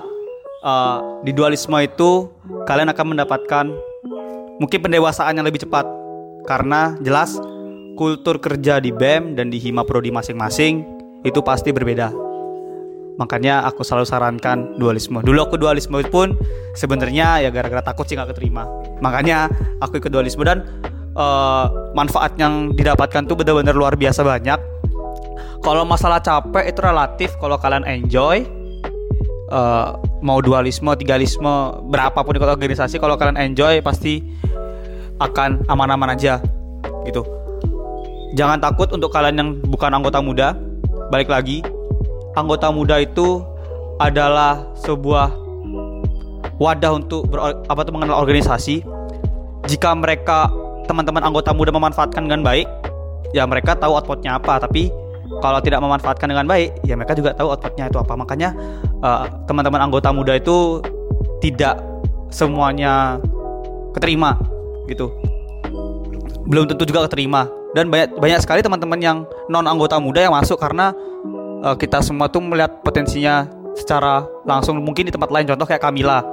Aku sama Kamila kan 1 tahun dulu, jadi aku tahu Kamila seperti apa orangnya. Jadi ya semua orang itu sebenarnya layak untuk masuk organisasi.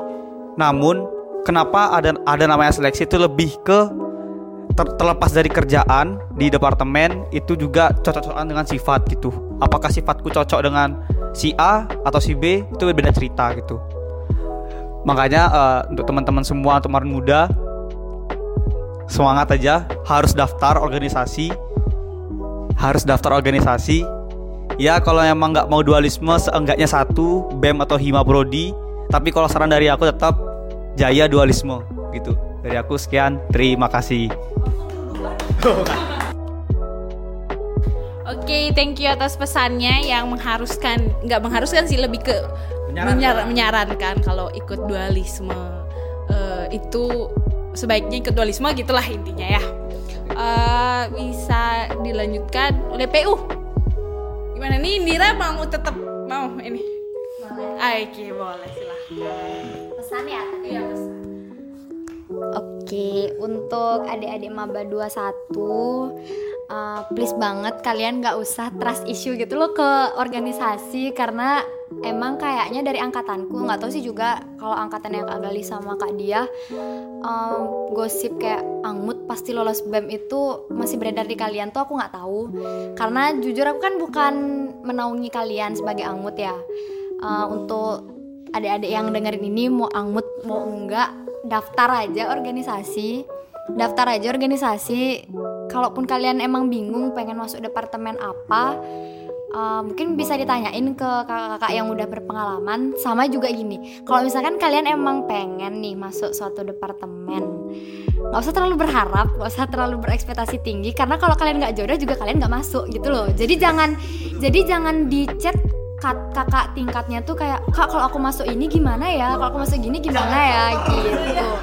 Nah, sebenarnya kalau mau nanya-nanya itu boleh, cuman tahu batasan. Taulah kalian ini tuh batasnya sampai mana gitu loh, nanya ke kakak tingkat kalian. Soalnya bukan pengalamanku sih yang ditanya-tanya kayak gitu, cuman aku ngerasa kayak banyak nih maba nih kayak gini gitu. Sebenarnya kita sih nggak apa-apa ya kalau misalkan kita yang ditanya gitu, sebenarnya welcome aja, cuman kita kan nggak tahu karakter orang, siapa tahu kesel gitu ditanyain kayak gitu. Kalian tahu batasan lah gitu. Kok jadi kayak podcastnya jadi kayak gini ya, evaluasi ya. Sebenarnya bukannya gimana-gimana, tapi itu justru menjerumuskan kalian itu ke first impression kakak-kakaknya tuh, kalian tuh jadi bad attitude gitu. Padahal kan mungkin kalian saking pengennya masuk, jadi kalian kayak menggebu-gebu gitu nanyanya, ngebet gitu nanyanya. Jadi secukupnya aja kalian nanya, mungkin kalian mau nanya prokernya apa gitu, jadi dijawab. Ya udah, nggak usah yang kayak aduh aku dari waktu ini tuh udah ngeliat-liat departemen ini loh Kak, kayak gitu. Kita nggak perlu hal yang kayak gitu, kita tuh nggak perlu omongan, jadi langsung aja tindakan. Ya udah, daftar kayak gitu, nggak usah nanya-nanya, tau-taunya nggak daftar kayak gitu, buat apa gitu kan? Ya kan guys?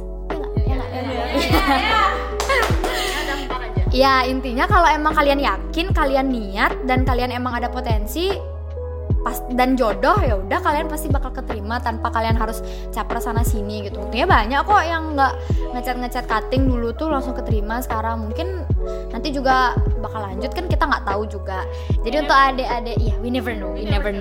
Jadi untuk adik-adik maba 21 prodi apapun kalian, kalau kalian, ini aku nggak ngomongin BEM aja sih, ngomongin hima juga. Kalau misalkan emang kalian mau masuk hima ya silakan, mau masuk BEM juga silakan. Kalau Kak Galih tadi nyaranin dualisme, kalau aku nyaranin di mana kalian nyaman, di mana kalian percaya kalian bisa berkembang, di sana prioritasin gitu guys. Oke, dari aku terima kasih. Oke, epic banget dari Indira, epic banget loh. Mungkin kita bisa langsung ke Kak Dia aja. Sudah siap belum? Iya, siap-siapin aja. Oke, siap-siapin aja. Oke, silakan. Apa sih pertanyaannya tadi? Kesan untuk maba. Apa ya? Aduh. Iya kayaknya ya. Enggak sih. Maksudku kayaknya sekarang bakal lebih susah anak-anakku nyari orang-orang di Medcre karena sudah beredar di TikTok. Kalau kamu bisa desain, kalau kamu bisa foto, kamu jangan nunjukin itu. Nanti kamu akan terjebak. Ya, dan aku terjebak selama 2 tahun ini. 2 periode ini. Cuman enggak apa-apa, maksudku kayak ini tuh bisa jadi portofolio kalian juga, tahu kayak kalian tuh nanti kan kalau misalkan kalian emang punya basic desain, kalian emang punya basic foto, video dan segala macam, itu tuh menurutku berguna banget. Karena dari sini tuh, dari organisasi tuh, mulai dari hal yang paling kecil kayak organisasi ini, kalian bisa tahu nanti dan kalian bisa gunain di kehidupan kerja kalian gitu loh. Kayak bro, siapa ya sekarang yang nggak nyari orang yang bisa desain gitu loh. Dan uangnya tuh nggak main-main, maksudku kayak anggaplah yang paling cetek tuh kalian udah bisa Photoshop gitu loh. Itu aja dah kayak udah wow banget, dan kalian udah bisa nyari uang dari sana gitu loh, sambilan kalian ikut organisasi gitu. Dan portofolio itu kan penting, jadi kayak bisa kalian pakai gitu loh. Jadi kayak misalkan nanti kalian masuk medcre terus kalian bikin feeds BEM gitu, terus itu bisa jadi portofolio kalian, dan itu bisa ningkatin value diri kalian sendiri gitu. Dan dari sini juga kalian bisa tahu sifat-sifat orang, sama kayak nanti kalian terjun ke dunia kerja kayak klien mintanya ini, tapi kita udah buat ini yang paling susah menurutku, karena kayak misalkan aku ikut satu prokter, terus mereka kayak nanti konsepnya bebas aja dah, terserah ke gitu. Oke, udah bebas nih, terserah kita nih. Udah kita desain bla bla bla, tiba-tiba revisi ini kan jadinya kan nggak sesuai kita. Maksudku bebas yang dimaksud itu kan nggak sebebas itu sebenarnya gitu loh. Jadi sama aja kayak kita terjun ke dunia kerja gitu loh. Kayak misalkan klien nanti minta mungkin nanti kalian beruntung kalau misalkan ada klien yang udah punya konsep mau kayak gini, jadi kalian udah punya bayangan gitu, kalian mau buatnya gitu. Cuman nggak banyak loh, maksudnya nggak sedikit loh klien juga yang minta kayak aku belum tahu nih konsepnya, jadi coba aja deh buat dulu bebas, sebisamu aja kayak gimana gitu. Tapi ntar pas udah jadi nggak diterima se pure apa yang kita buat gitu loh, malah kayak kok kayaknya ini jelek ya gitu. Jadi kayak banyak tantangan yang banyak pengalaman yang bakal kalian dapat gitu dari organisasi gini. Jadi kayak anggapannya kalian kerja nggak dibayar, tapi kalian udah tahu gitu loh, nanti pas turun ke dunia kerja tuh kayak oh aku udah pernah nih kayak gini, jadi aku udah tahu ngatasinya tuh kayak gini. Gitu aja sih, kayak pengalaman tuh penting menurutku gitu. Dan karena emang ini harus punya skill ya, jadi ini nggak menutup kemungkinan juga kalian kalau misalkan ada yang pengen belajar pasti bantu gitu loh sama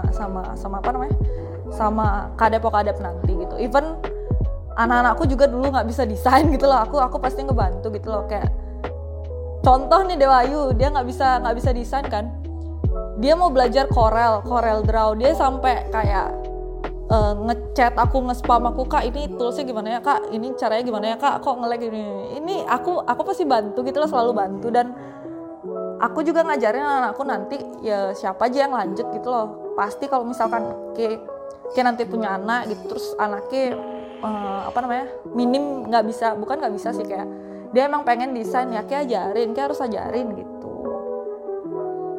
Jadi jangan takut buat buat mencari pengalaman baru walaupun kayak nggak dibayar gitu. Aku highlight walaupun kayak nggak dibayar gitu. Ya emang banyak rumor yang kayak kemarin aku sempet kayak sosialisasi gitu kan ke Angmut kan per departemen tuh. Terus aku tanya, menurut kalian BEM tuh kayak gimana sih gitu? Mereka banyak bilang kayak banyak ngabisin uang gitu, tapi bisa juga cari pengalaman gitu. Menurutku pengalaman gak ada yang gratis.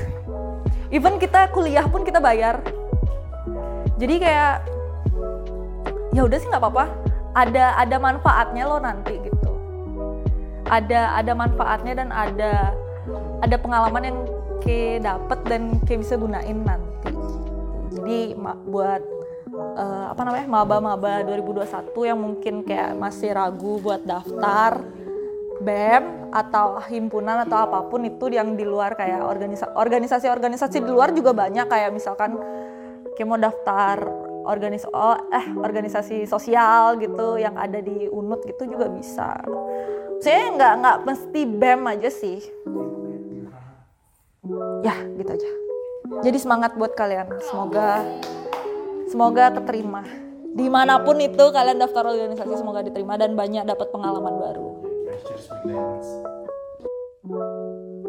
Thank you. Bisa dari, ayo apa yang gue omongin? Oke, yang kakak omongin lah belajar aja. belajar, bakal diajarin kok. Kayak Dewa Ayu contohnya, itu diajarin kan. Terus nih Erdekis sih. Untuk Puspita dipersilahkan. Apa ya buat pesan buat maba ya? Halo insan marun. Di mana sih kalian semua? Maba 21. Terkhusus untuk semua sih, bukan untuk angmud aja. Jadi udah masa-masanya open recruitment semua ormawa yang ada di FISIP terutama. Jadi munculkanlah diri kalian gitu, dimanapun kalian. Jadi semua orang punya kesempatan yang sama, nggak cuma angmud doang. Mungkin kelebihannya angmud karena mereka dapat lebih awal gimana sih rasanya kerja jadi BEM, gimana sih departemen-departemen yang ada di BEM. Jadi mereka lebih tahu duluan sih 11 departemen yang ada karena ada sosialisasi. Jadi semua orang punya kesempatan yang sama, semua maba punya kesempatan yang sama. Enggak cuma angmud doang gitu. Dan teman-teman semua khususnya maba pinter-pinter untuk menempatkan pilihan kalian gitu, memposisikan diri kalian terutama di departemen yang kalian pilih. Kalau emang departemen itu banyak dicari oleh orang, ya kalau emang diri kalian ya udah banyak loh dicari sama teman-teman kalian, ya beralih ke departemen yang lain yang memang masih banyak slotnya tersisa gitu. Yang masih banyak membuka peluang untuk kalian gitu. Karena setiap departemen tuh punya tupoksinya masing-masing, punya tugasnya masing-masing gitu. Jadi kita buat kalian juga nggak perlu takut juga masuk ke departemen yang mungkin asing bagi kalian, tapi kan belajar juga kita bersama-sama di sana gitu, belajar berproses ya, kedepannya udah akhir kabinet ya tahu oke gini loh di departemen ini gitu. Jadi sekarang sih kesempatan buat kalian gitu, jangan sampai nyesel kalau kalian nggak memanfaatkan kesempatan ini. Itu aja sih kalau dari aku. Semoga bisa membuka pikiran para maba yang masih bingung untuk menempatkan pilihannya di mana. Dan sekian dari aku. Semoga yang mendengarkan bisa memahami. Terima kasih. Yay. Thank you Puspita untuk membersihkan waktu. Apakah Kamila udah siap ini? Udah? Oke, udah bisa langsung ya. Oke, thank you Rai. Kalau dari aku pesan buat maba, yang pertama jangan takut mencoba, jangan insecure walaupun mungkin kalian belum punya pengalaman yang harus, misalkan kalian mau milih departemen ini atau di himpunan lain divisi ini dan itu, tapi belum punya pengalaman di bidang tersebut, nggak apa-apa, pasti kalian bakal diajarin lagi, bakal belajar lagi, karena di setiap organisasi itu pasti beda-beda, mungkin dari karakter orangnya, cara kerjanya, terus birokrasinya juga pasti beda. Terus juga iya bener kata Kirana, jangan takut kok jangan takut tadi jangan takut tambah dewasa ya, karena kalian di sini kan mahasiswa udah dewasa, jadi pengalaman tuh benar-benar penting banget. Disinilah ajang buat kalian nyari pengalaman sebelum nanti masuk dunia kerja yang lebih keras lagi. Di sini kalian bisa belajar semuanya, mau itu dari organisasi dan lain sebagainya. Oke, sekian dari aku. Kasih. Thank you banget yang udah ada di sini, Keskap, Keuangan, ada Adkesma, Medke, dan PSDM sama Pengmas, tapi Pengmas balik duluan. Jadi di sini tuh sebenarnya di BEM itu nggak cuma ada departemen ini doang, tapi juga ada beberapa departemen yang berhalangan hadir pada saat pembuatan podcast ini. Tapi tenang aja, mereka udah menyampaikan pesan dan kesan mereka lewat kita Ekraf, yang akan kita bacakan nih. Masing-masing dari Ekraf bakal ngebacain pesan dan kesan yang udah dikirimin dari teman-teman departemen yang belum bisa hadir hari ini. Dimulai dari Juni, bisa membacakan kesan dan pesan dari Minbak. Untuk Juni dipersilahkan. Oke, jadi aku bakal bacain pesan dan kesan yang udah dikirim sama Minbak. Jadi katanya tuh kayak gini. Jadi anggota BEM itu asik sekali, banyak perspektif dan banyak pemikiran, tapi kadang banyak drama juga. Jadi seru. Kalau mau ikut ke dramanya boleh, tapi kalau nggak mau bisa stay bongol aja kayak kita. Jadi bagian dari Minbak itu jadi pengalaman hidup yang berkesan banget buat kita semua, karena dan makasih buat pelukan hangat dan udah mau terus bersama sampai akhir. Bersyukur banget pokoknya bisa jadi bagian dari kalian. Kalau kita disuruh ngelis apa aja yang buat kita bersyukur, nama Minbak bakal kita list 2 kali. Pesannya, buat adik-adik harus hapus kata takut dalam kamus hidup kalian. Setiap tindakan yang diambil pasti ada resikonya. Gak ada tindakan yang mulus-mulus aja tanpa hambatan kecuali tidur. Hahaha. Gak ada yang perlu ditakutin buat berorganisasi, karena di sini tempat kalian salah biar tahu mana yang benar dan gak ngulangin kesalahan yang sama di kemudian hari. Daripada sibuk ngejudge orang lain, kesalahan orang lain, mending introspeksi diri sendiri dulu. Semangat, be yourself. Sekian dari Minbak, pamit beneran. Okay. Thank you Juni atas kesan dan pesan dari Minbaknya yang pamit beneran. Baik, kita lanjutkan aja ke Departemen Kasrat yang bakalan dibacain oleh Kerino Tidar Wahyuning. Silakan. Untuk itu silakan. Halo guys. Jadi pesan kesan dari Kasrat di sini untuk kesan pesannya di BEM-nya seru banget, banyak suka dukanya. Kirain kalau di Kasrat bakalan ikut demo terus kalau ada orang-orang demo, ternyata enggak. Yang mana menurut kami isunya pantas untuk dikawal, kami kawal dengan banyak cara. Paling sering sih buat bilik infografik. Banyak pengalaman kami dapat di Kasrat, cara mengkaji, cara berpikir kritis dan sebagainya. Banyak kepala kami kenal dan banyak informasi juga. Tak hanya itu, kami juga pernah ditunjuk sebagai pembicara dalam hal kekerasan seksual oleh magdelin.id. Kebetulan saat itu wakadep kami yaitu Kak Okta jadi pembicaranya. Benar-benar berharga banget pengalamannya bagi kami semua. Pesan untuk ikut organisasi. Di Kasrat tuh kalian gak harus ikut demo. Kalau sekiranya perlu pengawalan, boleh bergerak. Kalau tidak ya gak apa-apa. Gak harus kita mengikuti semua isu yang ada dan dikawal. Setidaknya kalian tahu dan paham tentang isu tersebut. Jangan takut, kami semua juga belajar berproses bersama-sama di Kasrat. Kami tunggu kalian jadi bagian dari Kasrat. Hidup mahasiswa, hidup rakyat Indonesia, karsa kita bersama. Sekian dari Kasrat.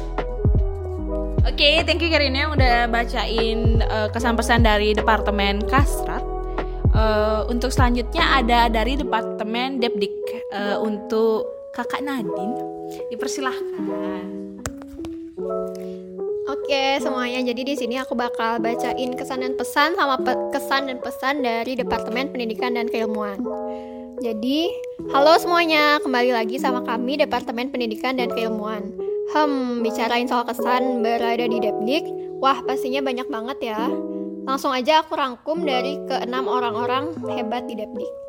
Kesan yang pertama, jadi bagian dari Depdik tentunya senang karena merupakan salah satu wadah bagi mahasiswa atau mahasiswi di lingkungan Fisip Udayana dalam mengembangkan potensi terutama pada bidang pendidikan dan keilmuan.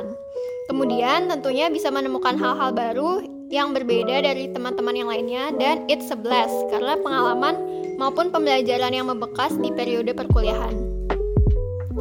Kesan berada di Depdik juga ialah bisa mengenal banyak orang.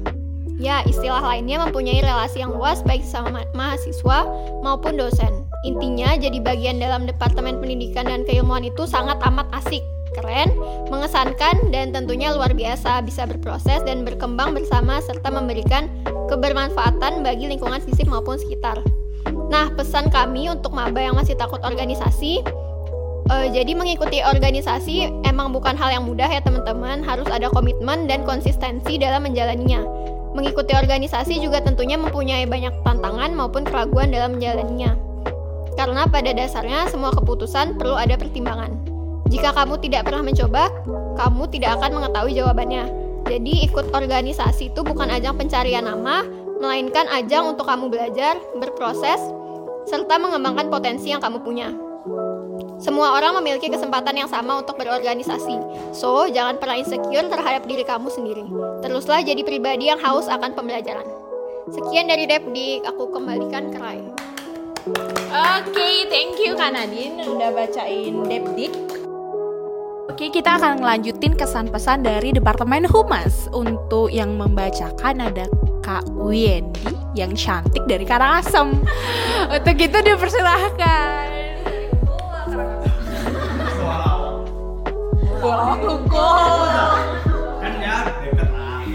Oke, baik.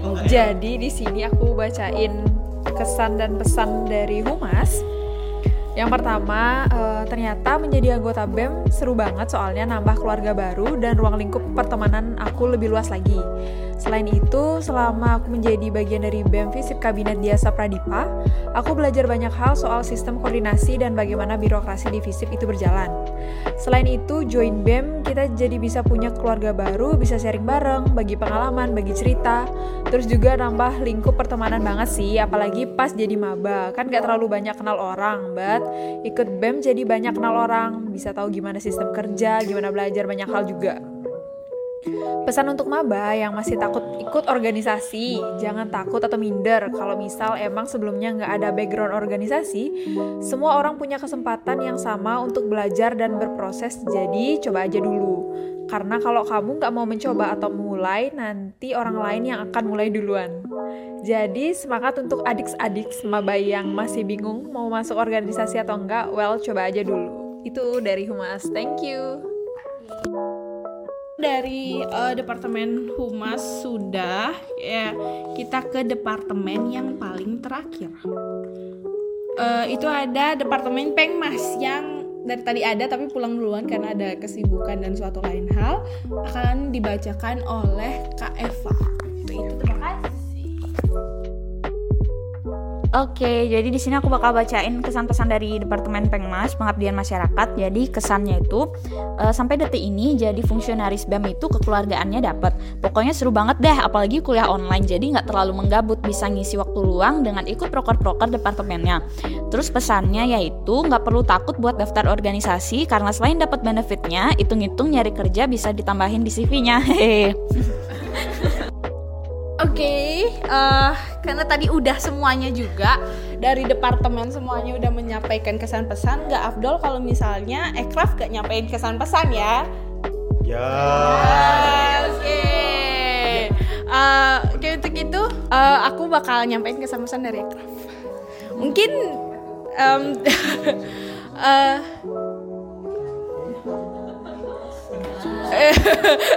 enggak itu. Oke, kesan-pesan dari Ekraf. Kesannya sih udah pasti dia kesannya udah pasti kalau misalnya Ekraf sangat menjunjung tinggi asas kekeluargaan ya. Bingung juga kenapa bisa ada organisasi yang penuh rasa kepedulian, terus organisasi dengan penuh sharing feeling, walaupun itu mau sedih, mau seneng, mau tipsi, di sharing aja feelingnya ya. Itu tuh bener-bener suatu hal yang jarang banget didapetin dalam suatu organisasi yang bersifat formal dan penuh dengan birokrasi yang harusnya ada senioritas tapi nggak ada, malah ada bimbingan, malah ada sebuah pembelajaran baru yang kita dapetin dari bilanglah mama-mama kita tersayang gitu.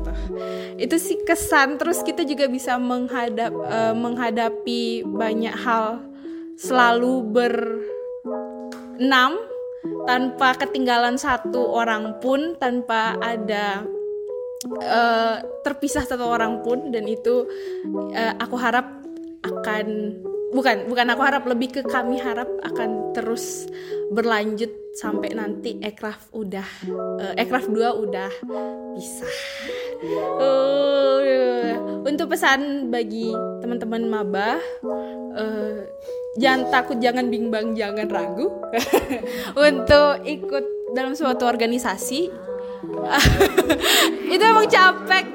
Itu emang capek, itu emang stres, shock culture dalam apa ya, dalam pembagian waktu bakal kerasa. Kalian bakal ngerasa kuliahnya hancur-hancuran, gak kerjain UAS dan lain sebagainya. Tugas ketinggalan dan lain sebagainya. Akan ada banyak sekali pengalaman yang kalian dapat dan banyak stres, kena mental dan sebagainya. Tapi terkadang nanti kalau kalian udah tumbuh dewasa, udah siap ngadepin dunia luar, kalian nggak sadar kalau sebegitu kuatnya kalian saat menghadapi semua yang baru tersebut. Jadi percaya sama diri kalian kalau kalian bisa ngelewatin ini semua. Banyak orang yang bakalan peduli sama kalian, even orang yang nggak kenal sama kalian ternyata bakal peduli sama kalian, yang nggak kalian expect dan lain sebagainya.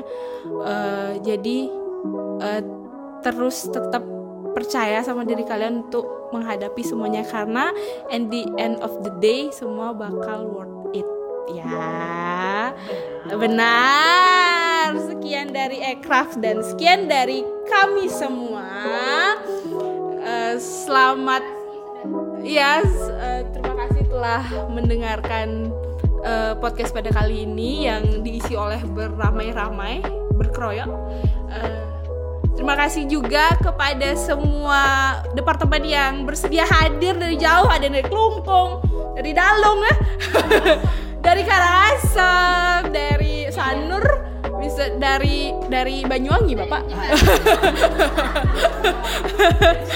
dari Sumbawa, dari berbagai macam penjuru Indonesia udah datang ke sini. Aku terima kasih banget. Dari Bandung juga ada ya. Dari Bandung, oke. Terima kasih banget udah datang ke sini. Terus aku juga mau berterima kasih kepada departemen yang berhalangan hadir dan menyempatkan waktunya untuk mengirimkan kesan pesan pada kami.